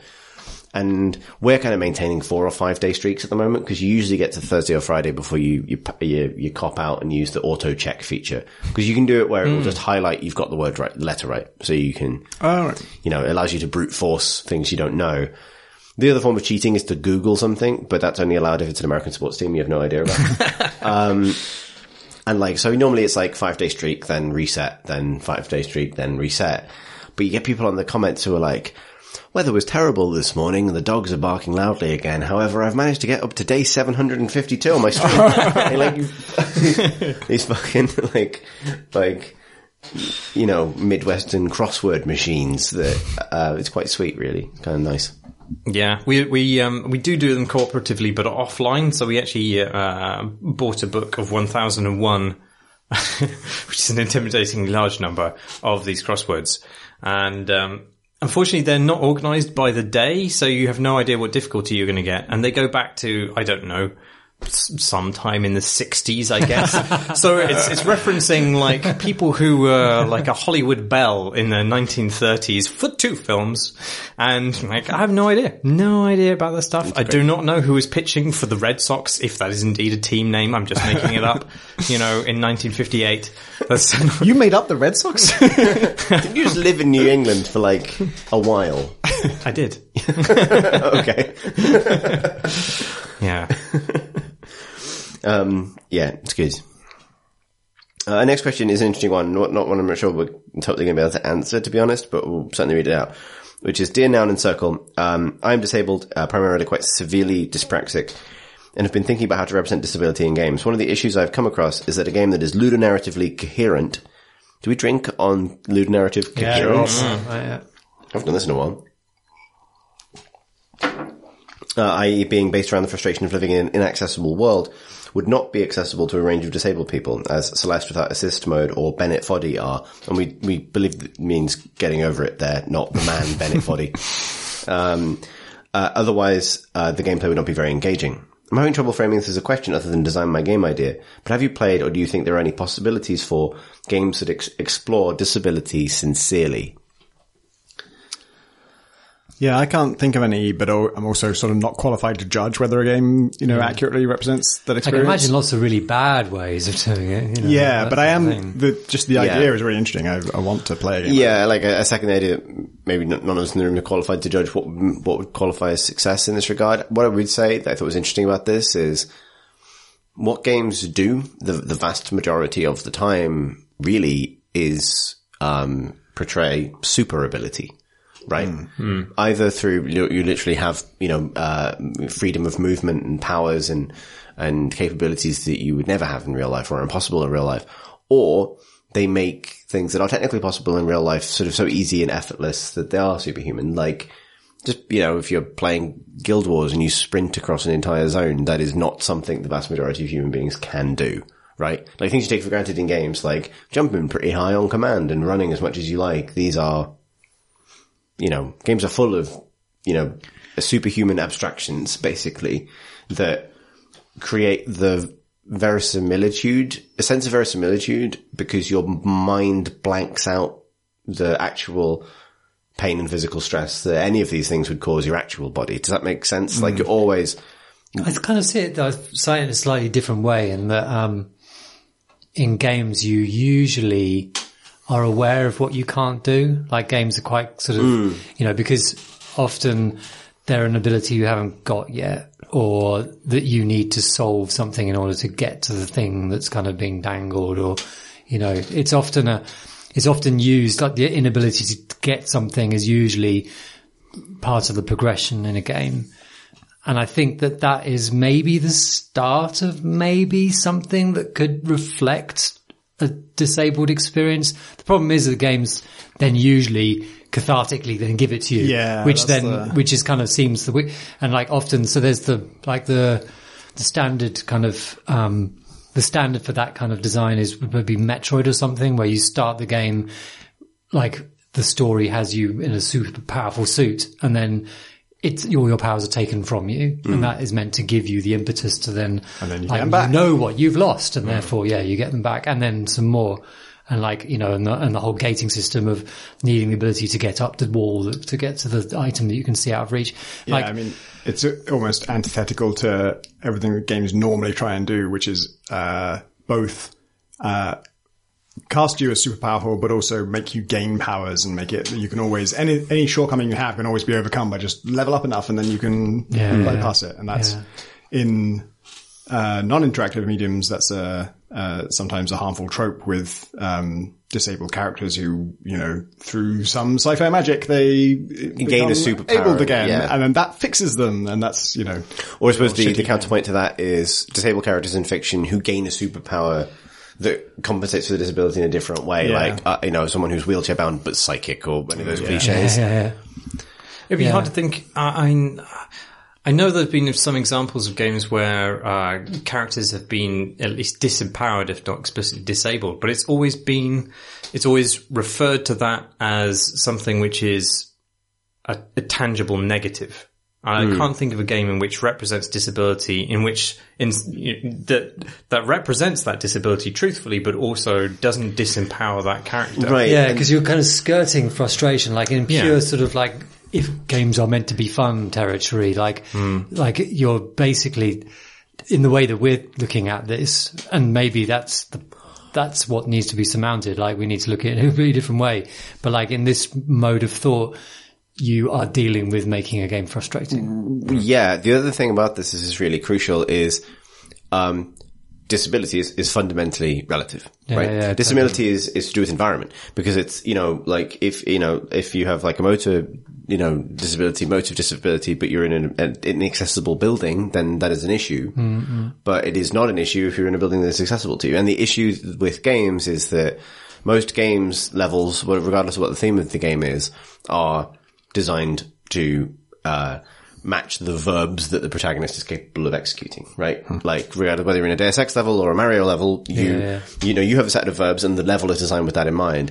And normally it is the, you know, uh, NPC characters in the environment who are more out of place than you are. Like, I don't want to reach too far with this analogy, but like, if you're in a Mario level, everyone else has a kind of fixed behavior and is limited to a certain set of patterns, but you have the kind of movement vocabulary to do everything in that level and go everywhere because you are the master of it. So, if a game was to meaningfully represent the experience of being disabled, I would presume you would need to flip that. You would need to have AI characters that had full mastery of the environment where it was designed for them and everything was sort of familiar to them and at the right level for them and, and safe for them, but everything was dangerous for you and hard to do for you. Or, you know, um, you know, or simply impossible in some ways. And that's a much harder thing to achieve because it requires that your AI characters then have loads more agency. You know? I should mention that there are a bunch of games uh, that uh, try to simulate being blind. Oh yes, yeah, yeah. I was going to mention like Unfinished the Swan. names of any of them? Unfinished, Unfinished Swan is one of them. There was that totally audio one, Yeah. years ago. Do you remember that I just was? realised that There was un- a what was the Kickstarter one where you sort of see the sound waves and they kind of Oh yeah, Uh, Sangre? yeah. Is that a thing? I think that Say it might be out of um, League of Gentlemen. no, that's Papa Lazarou. no, that's Papa Lazarus. Oh, thank God. I think you're right. Sangre, I think, is is a word in the Okay, thing that well, we're going that's, for. That's probably the title somewhere. That was yeah, that was yeah. I think you're right, Marsh. I think Okay. you're right. Papa Sangre. No, that's, you see, that's exactly what I was trying to avoid, Alex. the thing I was going to say is it's weird to me that the Unfinished Swan and Untitled Goose Game are both games. you know, Isn't it? weird. Make you think. Um, but yeah, no, seriously.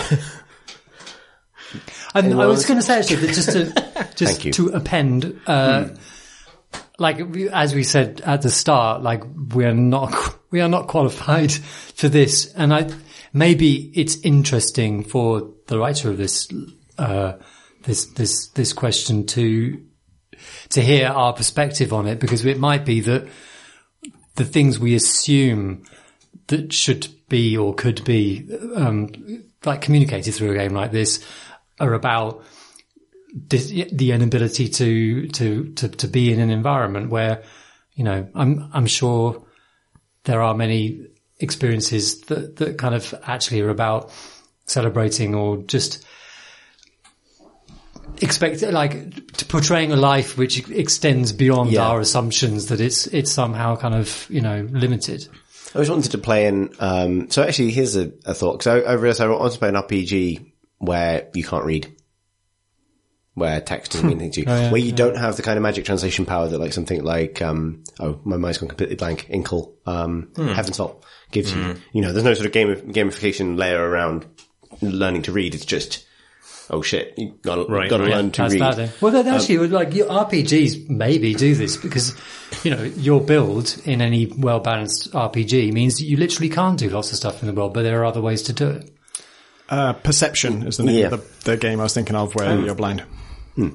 Cool. I'm surprised there aren't color blindness games. I mean, there's color blindness modes in games. It's a game called surprised there. Hue, which is may or does that about colorblindness? I Isn't that just a game where you, you can't You match, play it's, a game, it's, a- it's a game where you can't yeah, yeah. play if you are colorblind. Oh, so literally the opposite. Oh well, well, it's making a statement of sorts. Oh Uh, next up, Mike writes, Dear CNC, you've been kidnapped by a wizard. Oh no. Again,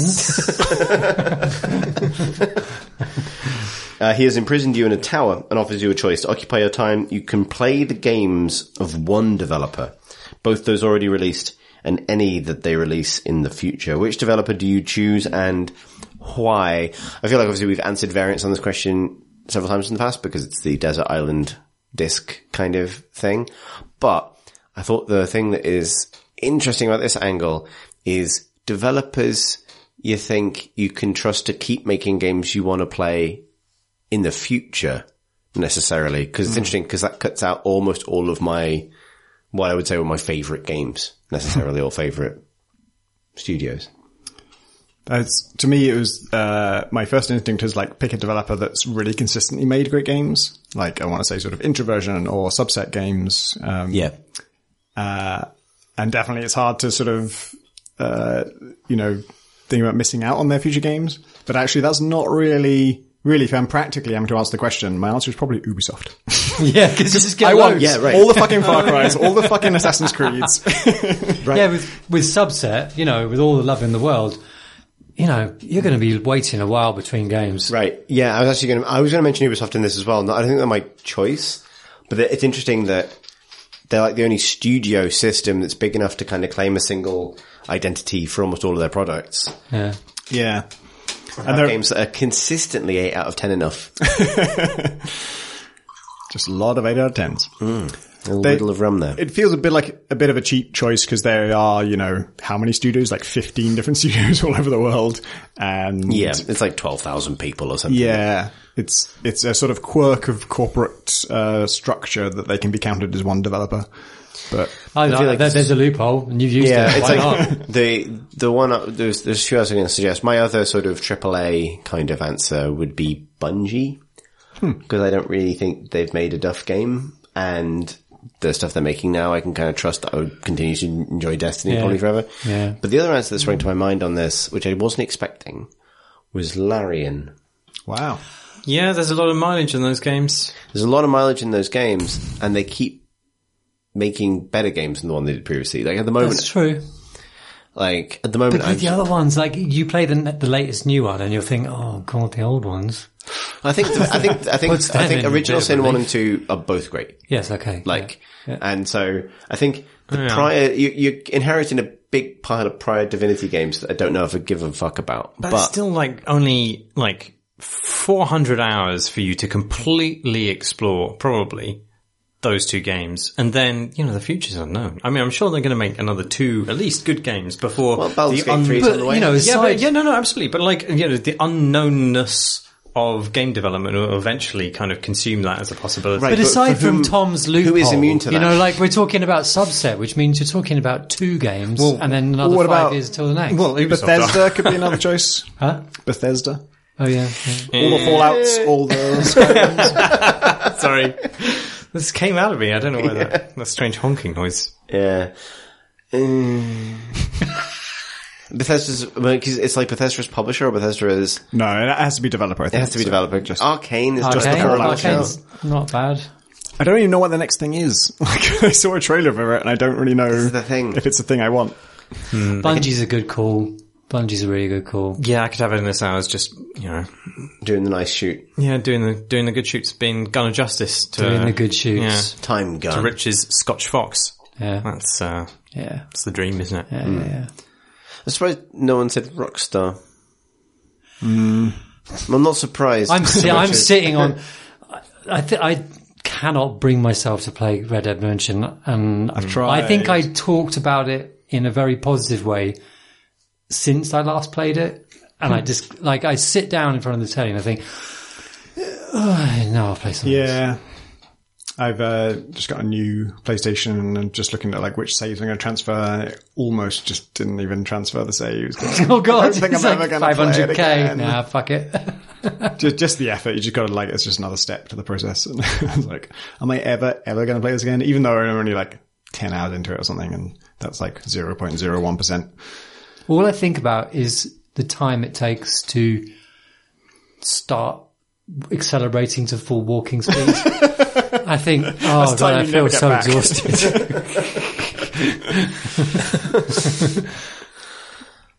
if you were trapped in a tower by a wizard, yeah. would that be fun?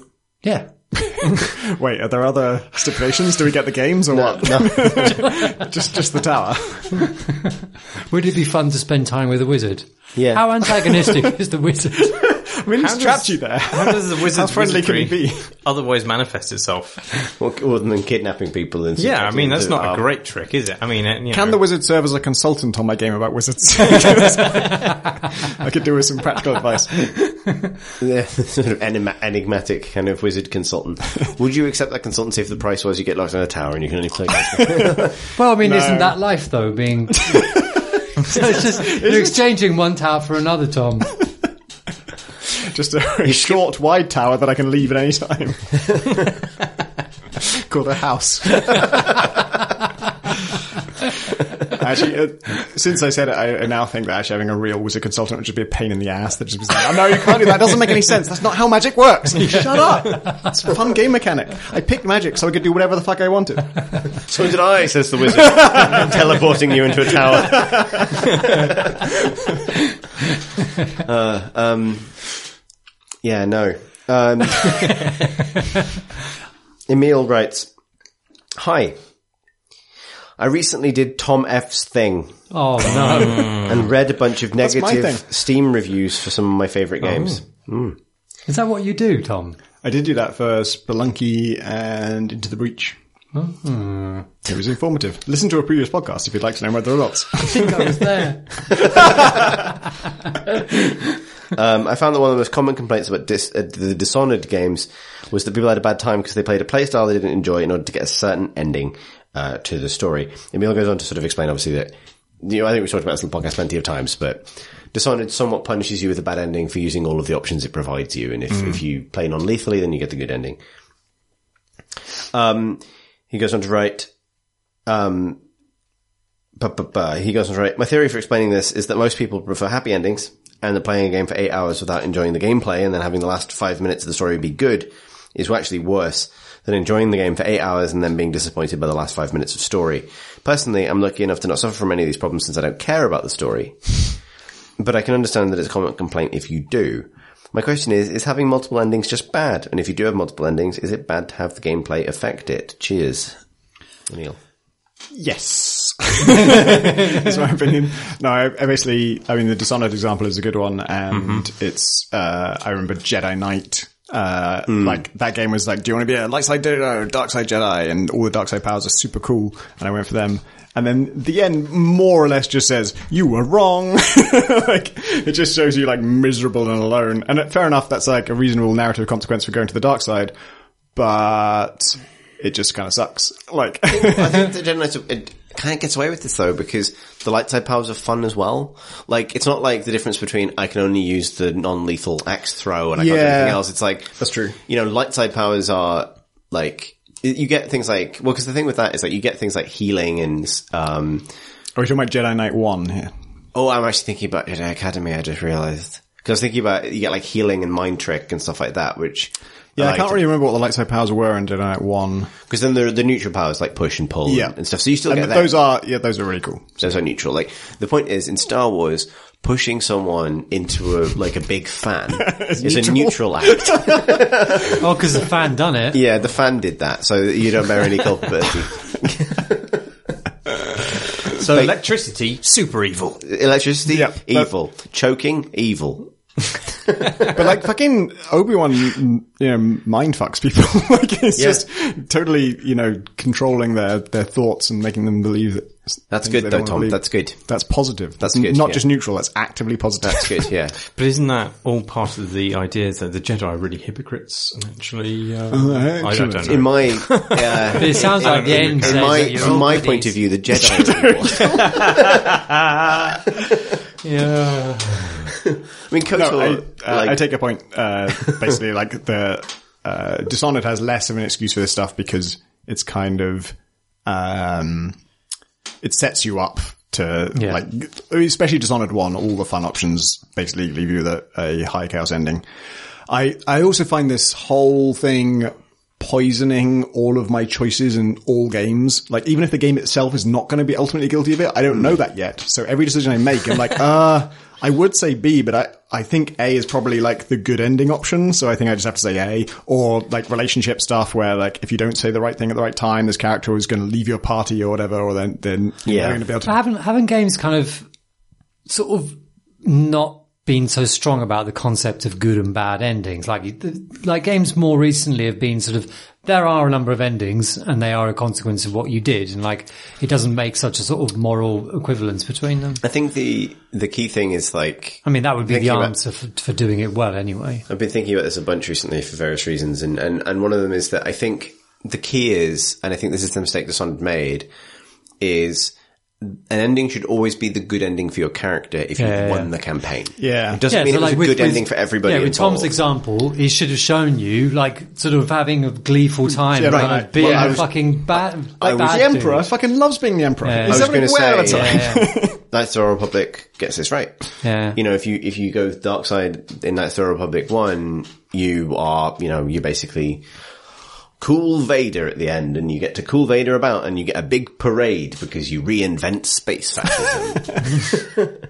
like, and that's, you know, you win basically. Like Yeah. the ending of a video game should almost always be you win if that's the kind of game that it is. And, um, the issue I think with the Dishonored thing is you, you do the thing, you beat the boss, Yeah. you, you beat the final level, you achieve the thing. And, and given the, these there games, were too many rats, Chris. you made you know- too many rats. But, act- but actually, magic. did you win? The answer is no. you lost because you did lose by. But Because the guy you knocked out slipped down two steps and that counted as a kill and therefore and it, it doesn't chaos. like it's it's like you can't you know it's it's sort of fun, funny to make this argument. Like obviously, if you're making a game uh, that is about taking you on a very specific narrative path, and I think you can get away with a a sad ending or a downbeat ending, but you can't really moralize at the player in a game. I think a certain extent because games are fundamentally sort of amoral environments in some ways. Like they're sure. not real and the decisions you make are not moral decisions a lot of the time.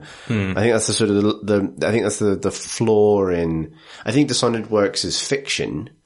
Um, but it doesn't necessarily embody that fiction well in the moral morality system simply because you know, the truth, the truth is that the, it's asking you to invest very heavily in, oh, these guards that I'm seeing walking around are real people and, Yeah. and my actions carry the weight that real killing would carry, even though nothing about this environment bears that out, really. I think I, I saw a GDC talk mm, year before last, uh, and it was the wrongest GDC talk I've seen in a while, and I've seen plenty of pretty wrong GDC talks.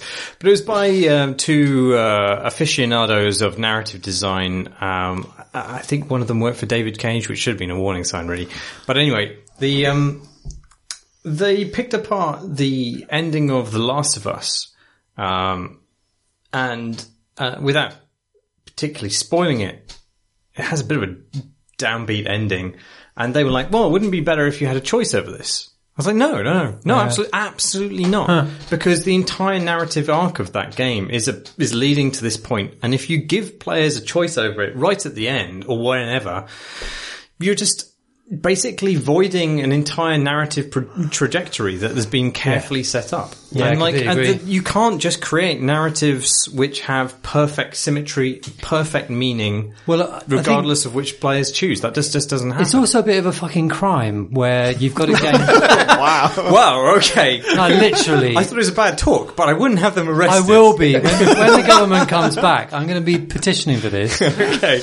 Uh, but yeah, the, the, it's when you've got a game like so games are like games are fucking linear, and they've asked you to do specific things. Like, and you you haven't had choices, and then for, as you said, there's a certain arc that that character has gone through. Yeah, yeah. Like, why give a fucking yes no answer at the end? Like, what the fuck are you doing? Like, that doesn't has no meaning. The, their other illustration was this was oh, was turning uh, Hamlet into a choice based game, and you're like, It no. is. Well, I mean, But Oh, there it's one. watching someone make choices. yes, but but I mean, like it. Like, could be done- unless you're as good a writer as Shakespeare himself. I do trust yourself to create a completely parallel path to Hamlet, where he oh, makes a Oh, fuck. series of different decisions which are best as meaningful. I've thought of the best video game, like the fucking Hamlet QTE, where he comes out and says. To be or not to be, and the fucking B in A or B. like, B B, and you don't hit B in time. Well, it's like he falls there- on his ass. There is a new- David there is a new Cage's game. Hamlet. There is a new game which is about Hamlet, isn't there? Like that just came out like a few weeks ago. oh, maybe this is uh, Elsinore. Elsinore. Yeah, I don't know whether it's got moral choices. It's in or completely possible to gamify the, the, the, the, the fiction of, of Hamlet. That's not a problem. It's just the idea that, Yeah. you know, by throwing in a choice somewhere, oh, suddenly you would have something that's just as good as what Shakespeare wrote. No, you wouldn't. Idiot. But it's, The, the, the did thing, run an interactive theatre company where we added choice to Hamlet. I just realised that. oh, Chris. Yeah, Elsinore, released in July, uh, is a time looping adventure game set in the world of Shakespeare's Hamlet, uh, where uh, it has strong social simulation elements, a dynamic story which reacts immediately to player decisions in a world of diverse characters and secrets to So, uncover. stick it up your crud, Martin. How about this? And it has eight out of ten rating apparently after Yeah. fourteen. Eight out of ten. Read it and weep. Whatever I'm sure it's very good. um, uh, like, uh, I think also there's a sort of a cynical aspect to the idea of giving these kind of choices where it's about replayability and mm. not in the service of mm. kind of, you know, your playing experience. Mm. Because as you, as you were alluding to, like, you, I get wrapped up in fucking, I want to get the end, I want to get the good ending. Like, Yeah. when, as soon as there's like any suggestion or you hear whispers of, oh, if only you do this and this, then suddenly your whole play experience is kind of completely undermined. I actually, so I didn't know this when I when I first started playing it. Fire Emblem, um, when there is going to be a choice that makes any fucking difference at all, it flags it up in the most like ostentatious way of just, this choice will drastically affect the rest of the game. And when you make it, it's like, are you absolutely sure you want to drastically affect the rest of the game? all right, all right, yeah, I am. I, I, I kind of just wish they'd said that up front, like, cause all the other choices, I was agonizing about those. It's been like, oh, No. fuck it, this doesn't matter at all. Yeah, this has put the dial up slightly less than it would have done on your relationship with, With, somebody. with your interactive Hamlet, though, Yeah. is the thrill of that? I mean, that that that there is a thrill to that. That's the that's the point that you're doing. That you're Yeah. reinventing Also, something not on the telling- fly. The there, there are several key mechanics there that you finish the question, but yeah, Yeah. Well, no, that's it. I mean, you're Like- not presenting the version of Hamlet you do as being as meaningful uh, in the same No, way that also Hamlet was. crucially, the audience doesn't know what play they're in. Oh. So that is the way of getting a real response out of people. Hmm. So we would often, so we would sell a ticket, but for a scenario that we would only tell the audience was derived from like classical tragedy. And then we would randomize the scenarios. So we'd both, we'd have like, we had like a version of essentially like Hamlet, Othello, um, Romeo and Juliet, etc. And we would also, uh, gender swap on and off. So it would be much harder to tell like where things would, would end up and and then different audience members would be placed in different roles. So the idea is it would be very difficult for an audience member to game the system because even if you came back to the show multiple times, you're not guaranteed to see the same scenario twice, Right, yeah. or have it be the same kinds of characters, or have it you be picked for a certain role. Um, which leads to interesting, which led to really interesting scenarios where you'd have, like the very first time we, we rented this theatre in, in, Ha- like in North London somewhere, uh, for the very first run. And on the first night, um, someone's extremely no nonsense Scottish dad came and he, I don't know, he was sort of steered into a position where he was Hamlet basically. And we, we basically would teach the audience gestures that represented killing, saving, these kinds of things so that they could perform without needing to perform. Right. So the text was always produced by the actors. And then there's a sort of test there. If like you recognize the text as Hamlet, you get where you are. Um, but our Hamlet, we started it a little bit earlier with a kind of representation of the slaying of old Hamlet. So that sort of happened live in front of everybody to give some context to the tragedy that follows, right? Um, you know, introduce audience Hamlet because that was the brave thing was make, having Hamlet be an audience member rather than uh, an actor. Um, audience Hamlet sees a character that they like, this friendly actor that they've been introduced to, uh, slain, removed from the show in front of them, and then they're kind of encouraged to exact revenge for this, and we try and steer them into the same sort of decisions Hamlet makes, but allow them to make their own choices. Like imp through improv and, and stuff. And that very first night, that very first run of that particular scenario, um, this extremely down to earth, no nonsense Scottish dad just saved old Hamlet. Just walked in and stopped it. like just stopped, uh, the slaying of old Hamlet, which stops, which stops Hamlet in its tracks. Like Denmark is fine. There is something fine in the heart. Exactly. And so we basically ended the show after 15 minutes because that was the kind of the idea. The idea was it would run for 20 to 40 minutes based on right. how it went. Hmm. And so we just, Then you had to adjust the new minimum. exactly. that runs from 15 to 40 minutes. right, but it was like it was actually genuinely amazing because it was Yeah, genuinely reactive. But the it was I mean as in amazing to watch from our point of view, like just to see it kind of pan out mm. that way. And you've also seen it be a bigger clusterfuck than Hamlet ever was. Like everyone dies, like um, Yeah. like everyone kills everyone else. Like um, But those, uh, yeah, I I I guess guess this is different is- is, because yeah. you're, you're working from a, a set where the entire chain of events is completely malleable. Right. And, and the, that's interesting because you're essentially throwing this accepted fiction in the air and then catching the pieces as they land. Right, like- Whereas the thing that he's talking about, I guess, in the question is, Yeah, like the reason it doesn't work is because Hamlet isn't about the ending. That's the point, right? yeah. Like, and no story is about the ending. Stories about the choices that get made along the way, and then the Mm. ending is judged based on whether it feels right to Mm. those choices. And so you can do it like, so you can do it two ways, I think. One way is you throw all the pieces in the air and you see how they fall. And like, you know, with, with those scenarios, all we were trying to do really is what are the key verbs of this story? Yeah. And can we give a way of ritually performing those verbs? And then you just line them up. And mm-hmm. then what are the themes and how do you embody them and through those actions? And then the other way of doing this is to set things up in advance. Like I was thinking about this just now. Like I think the way to do an actual like tragedy game where the audience had meaningful choice or the player had meaningful choice over the unfolding of like a classical tragedy would be to front load the decisions. So it'd be like programming, like, do you know like the Gambit system from Final Fantasy or from Right. Dragon Age, right? Where you program an AI for how to respond to a combat scenario, hmm. right? You would have to play as old Hamlet's ghost or or whatever kind of divine figure appears to fuck up the protagonist in a tragedy, right? I'm going to give you a vision, and this vision is going to fuck up your life because, or a prophecy or something, right? I, I'm going to tell you that, you know, you won't die until like Birnam Wood marches to Dunsinane or whatever it is, mm-hmm. and this is going to change your behavior in a particular way that leads to a complete fuck up because that's most how most tragedies work, right? And so the idea would be you program the AI of the protagonist through the construction of whatever your prophecy is. And then you just watch the story unfold as they hit scenario after scenario and, and behave in, according to the, the, the edict you've given them. And that would be your way of trying to steer them to like, then the game would be, can you tell them something that gets them through this?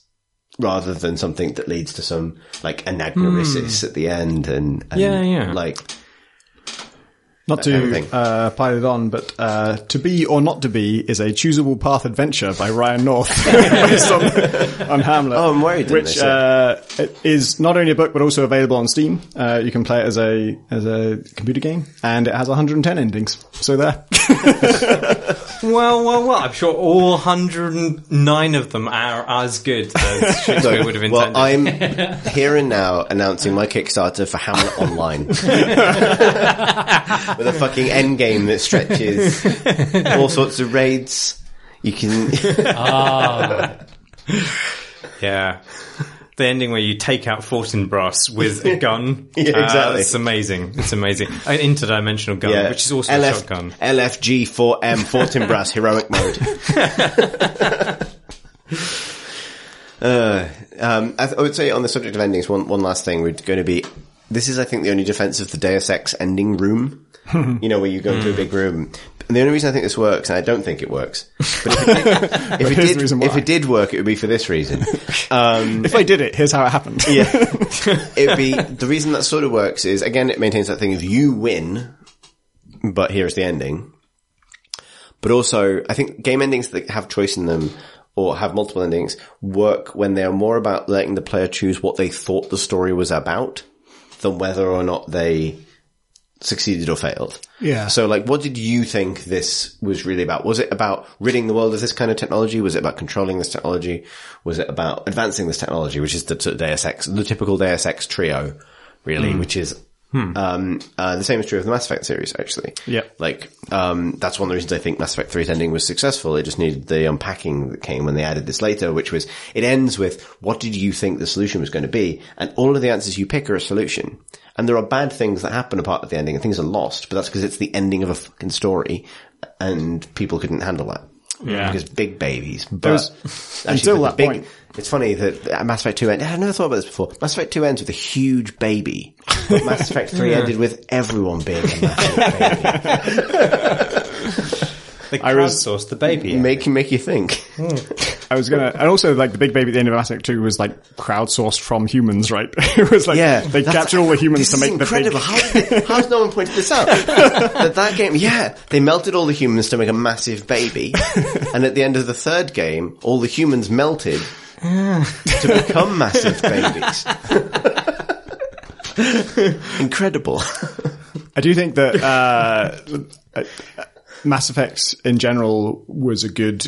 Uh, so throughout the whole series, I was never making choices to try and get a certain ending. I was never making choices to try and get a certain romance. I was pretty much honestly answering the questions that it raised, which is really rare and a, a great achievement. Like it was, I think it had just it it built a kind of trust in me where it's just if you navigate this in a way that you think is right, you will end up with a result that, that makes sense for you and will be interesting in its own right.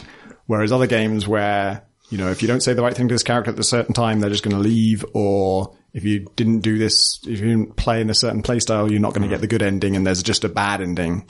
Um, that just sucks because then you're making your decisions based on that rather than based on what you want to do. Yeah. Yeah, I mean, your choice of Larian as a studio whose games you'd play, Divinity Original Sin 2's ending makes no fucking sense. Makes no fucking sense. Complete garbage. Sorry. But Is this like, it makes no sense if you do a certain thing or just always? I have no idea. I mean, because I I can only experience it from the perspective of my you know hundred hour playthrough. Or Which character What did you, were you? did you pick? Like a story character Were or you a a custom skeleton? Were you a mm. skeleton or were you a lizard? I was a dwarf. I was a dwarf pirate. You were the piratey dwarf. yeah. Wow. The only person. Aye, I've aye, Captain. I should say, because that's how exactly how he talks. I'd thought you'd gone for the lizard or skeleton. Lizard and I know. Everyone I- went for the lizard or skeleton. Yeah, I went for lizard. I was a skeleton. I banged the skeleton.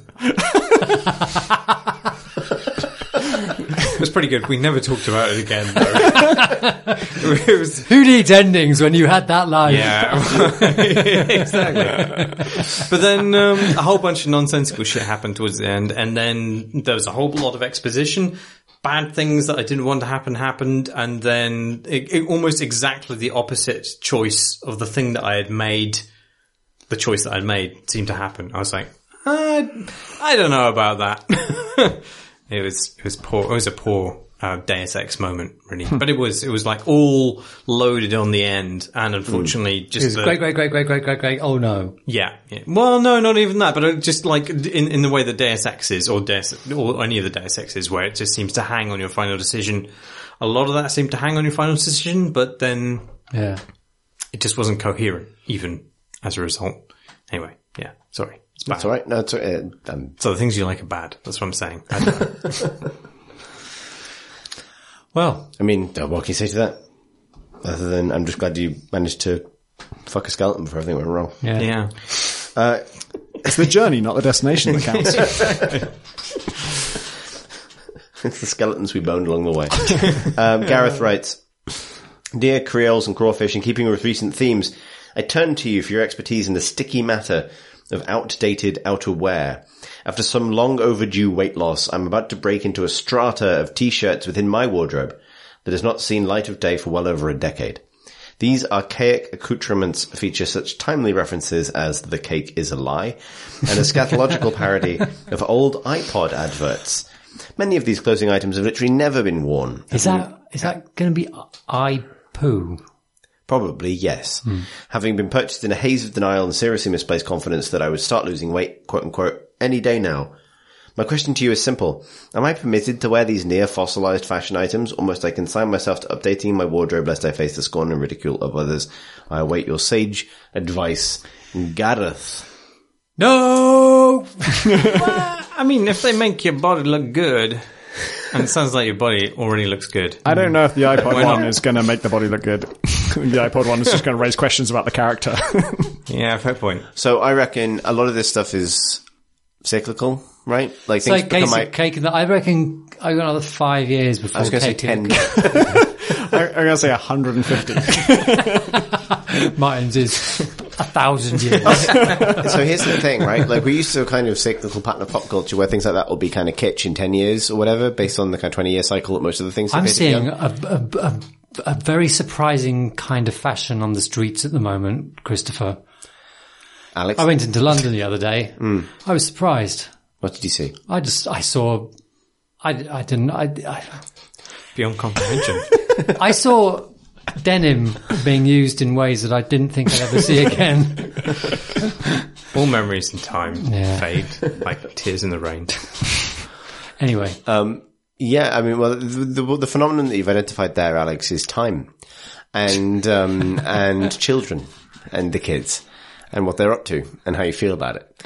And the, the thing I think that's interesting about time in this particular case and, and the kids and what they're up to is that it's accelerating, right? Like a couple of, a while ago, uh, I was thinking about this while reading uh, James Davenport's review of Borderlands 3 for PC Gamer, where he pointed out that that game, his criticism of that game was rooted in the fact that its humor is in that kind of like, this meme's going to be around for ages kind of thing of the era these t-shirts are referring to, where people are making jokes about Portal for a good year after Portal comes out, because Portal's very funny. At the moment, the shelf life of a meme is about a day.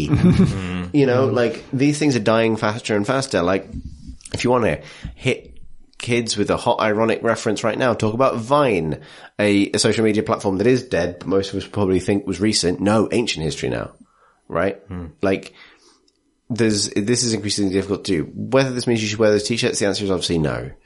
Um, I have recently, and I think I talked about this on the podcast, uh, had the experience of through moving house, having to go through every t-shirt I own and go, do I really meaningfully ever intend to wear this?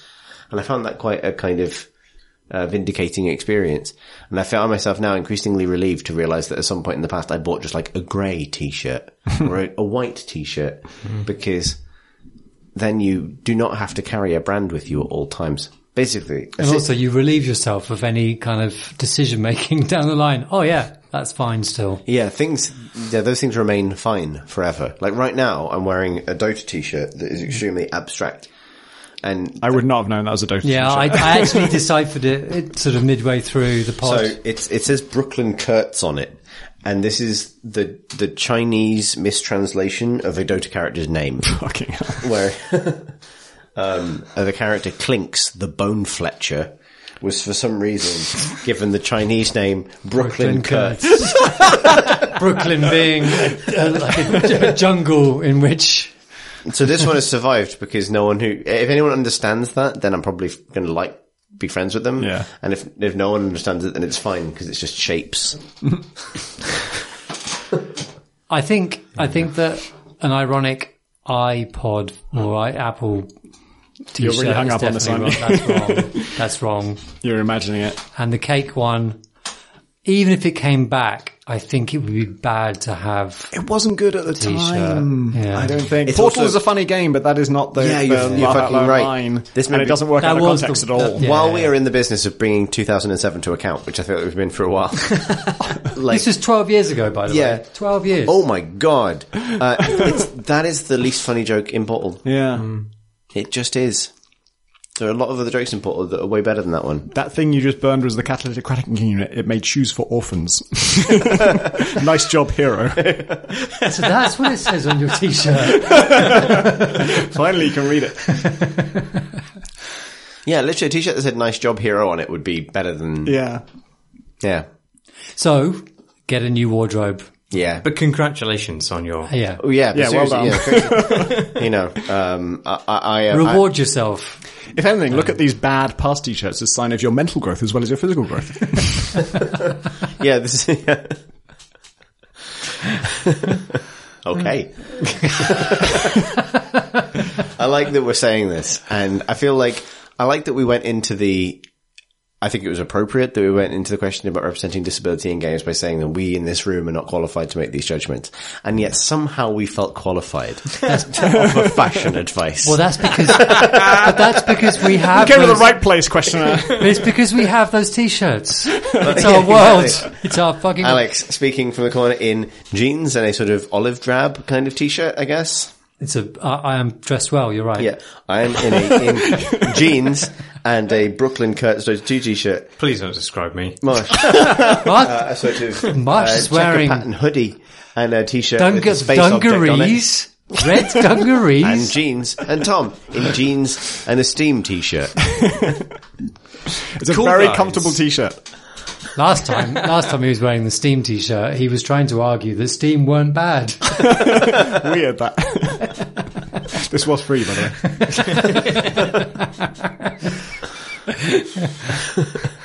Nothing's free, Tom. and that's all the questions we've got time for. I'm very sad to say. If you'd like to send us a question for a future episode of the Crate and Crowbar, you can email us. Marsh, lips off the microphone.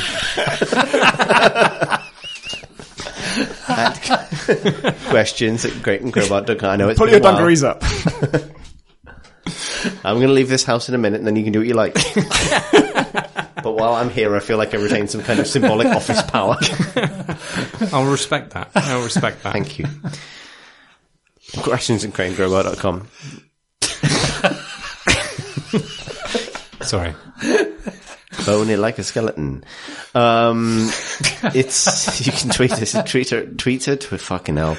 And Crowbar, Twitter, oh fuck. That's what I said last week as a joke. Twitter.com forward slash and Crowbar. YouTube.com forward slash and Crowbar is a different URL that will produce different results. Uh, thank you as ever to our Patreon supporters, um, uh, without whom podcasts simply not do. Um, you can find out more information on the Patreon at patreon.com forward slash crate and, uh, crowbar. And if you would like to uh, find us on Twitter as individuals, you can do so if you must. I am on Twitter at C Thursten. That's C T H U R S T E N. I am at rotational. I'm not doing his spelling. Tom I am at Pentadact. P-E-N-T-A-D-A-C-T. and Marsh Davies. That's the at that I am at, no less. Thank you. And what do we say? Bang bang bang, Lenny, and bye-bye.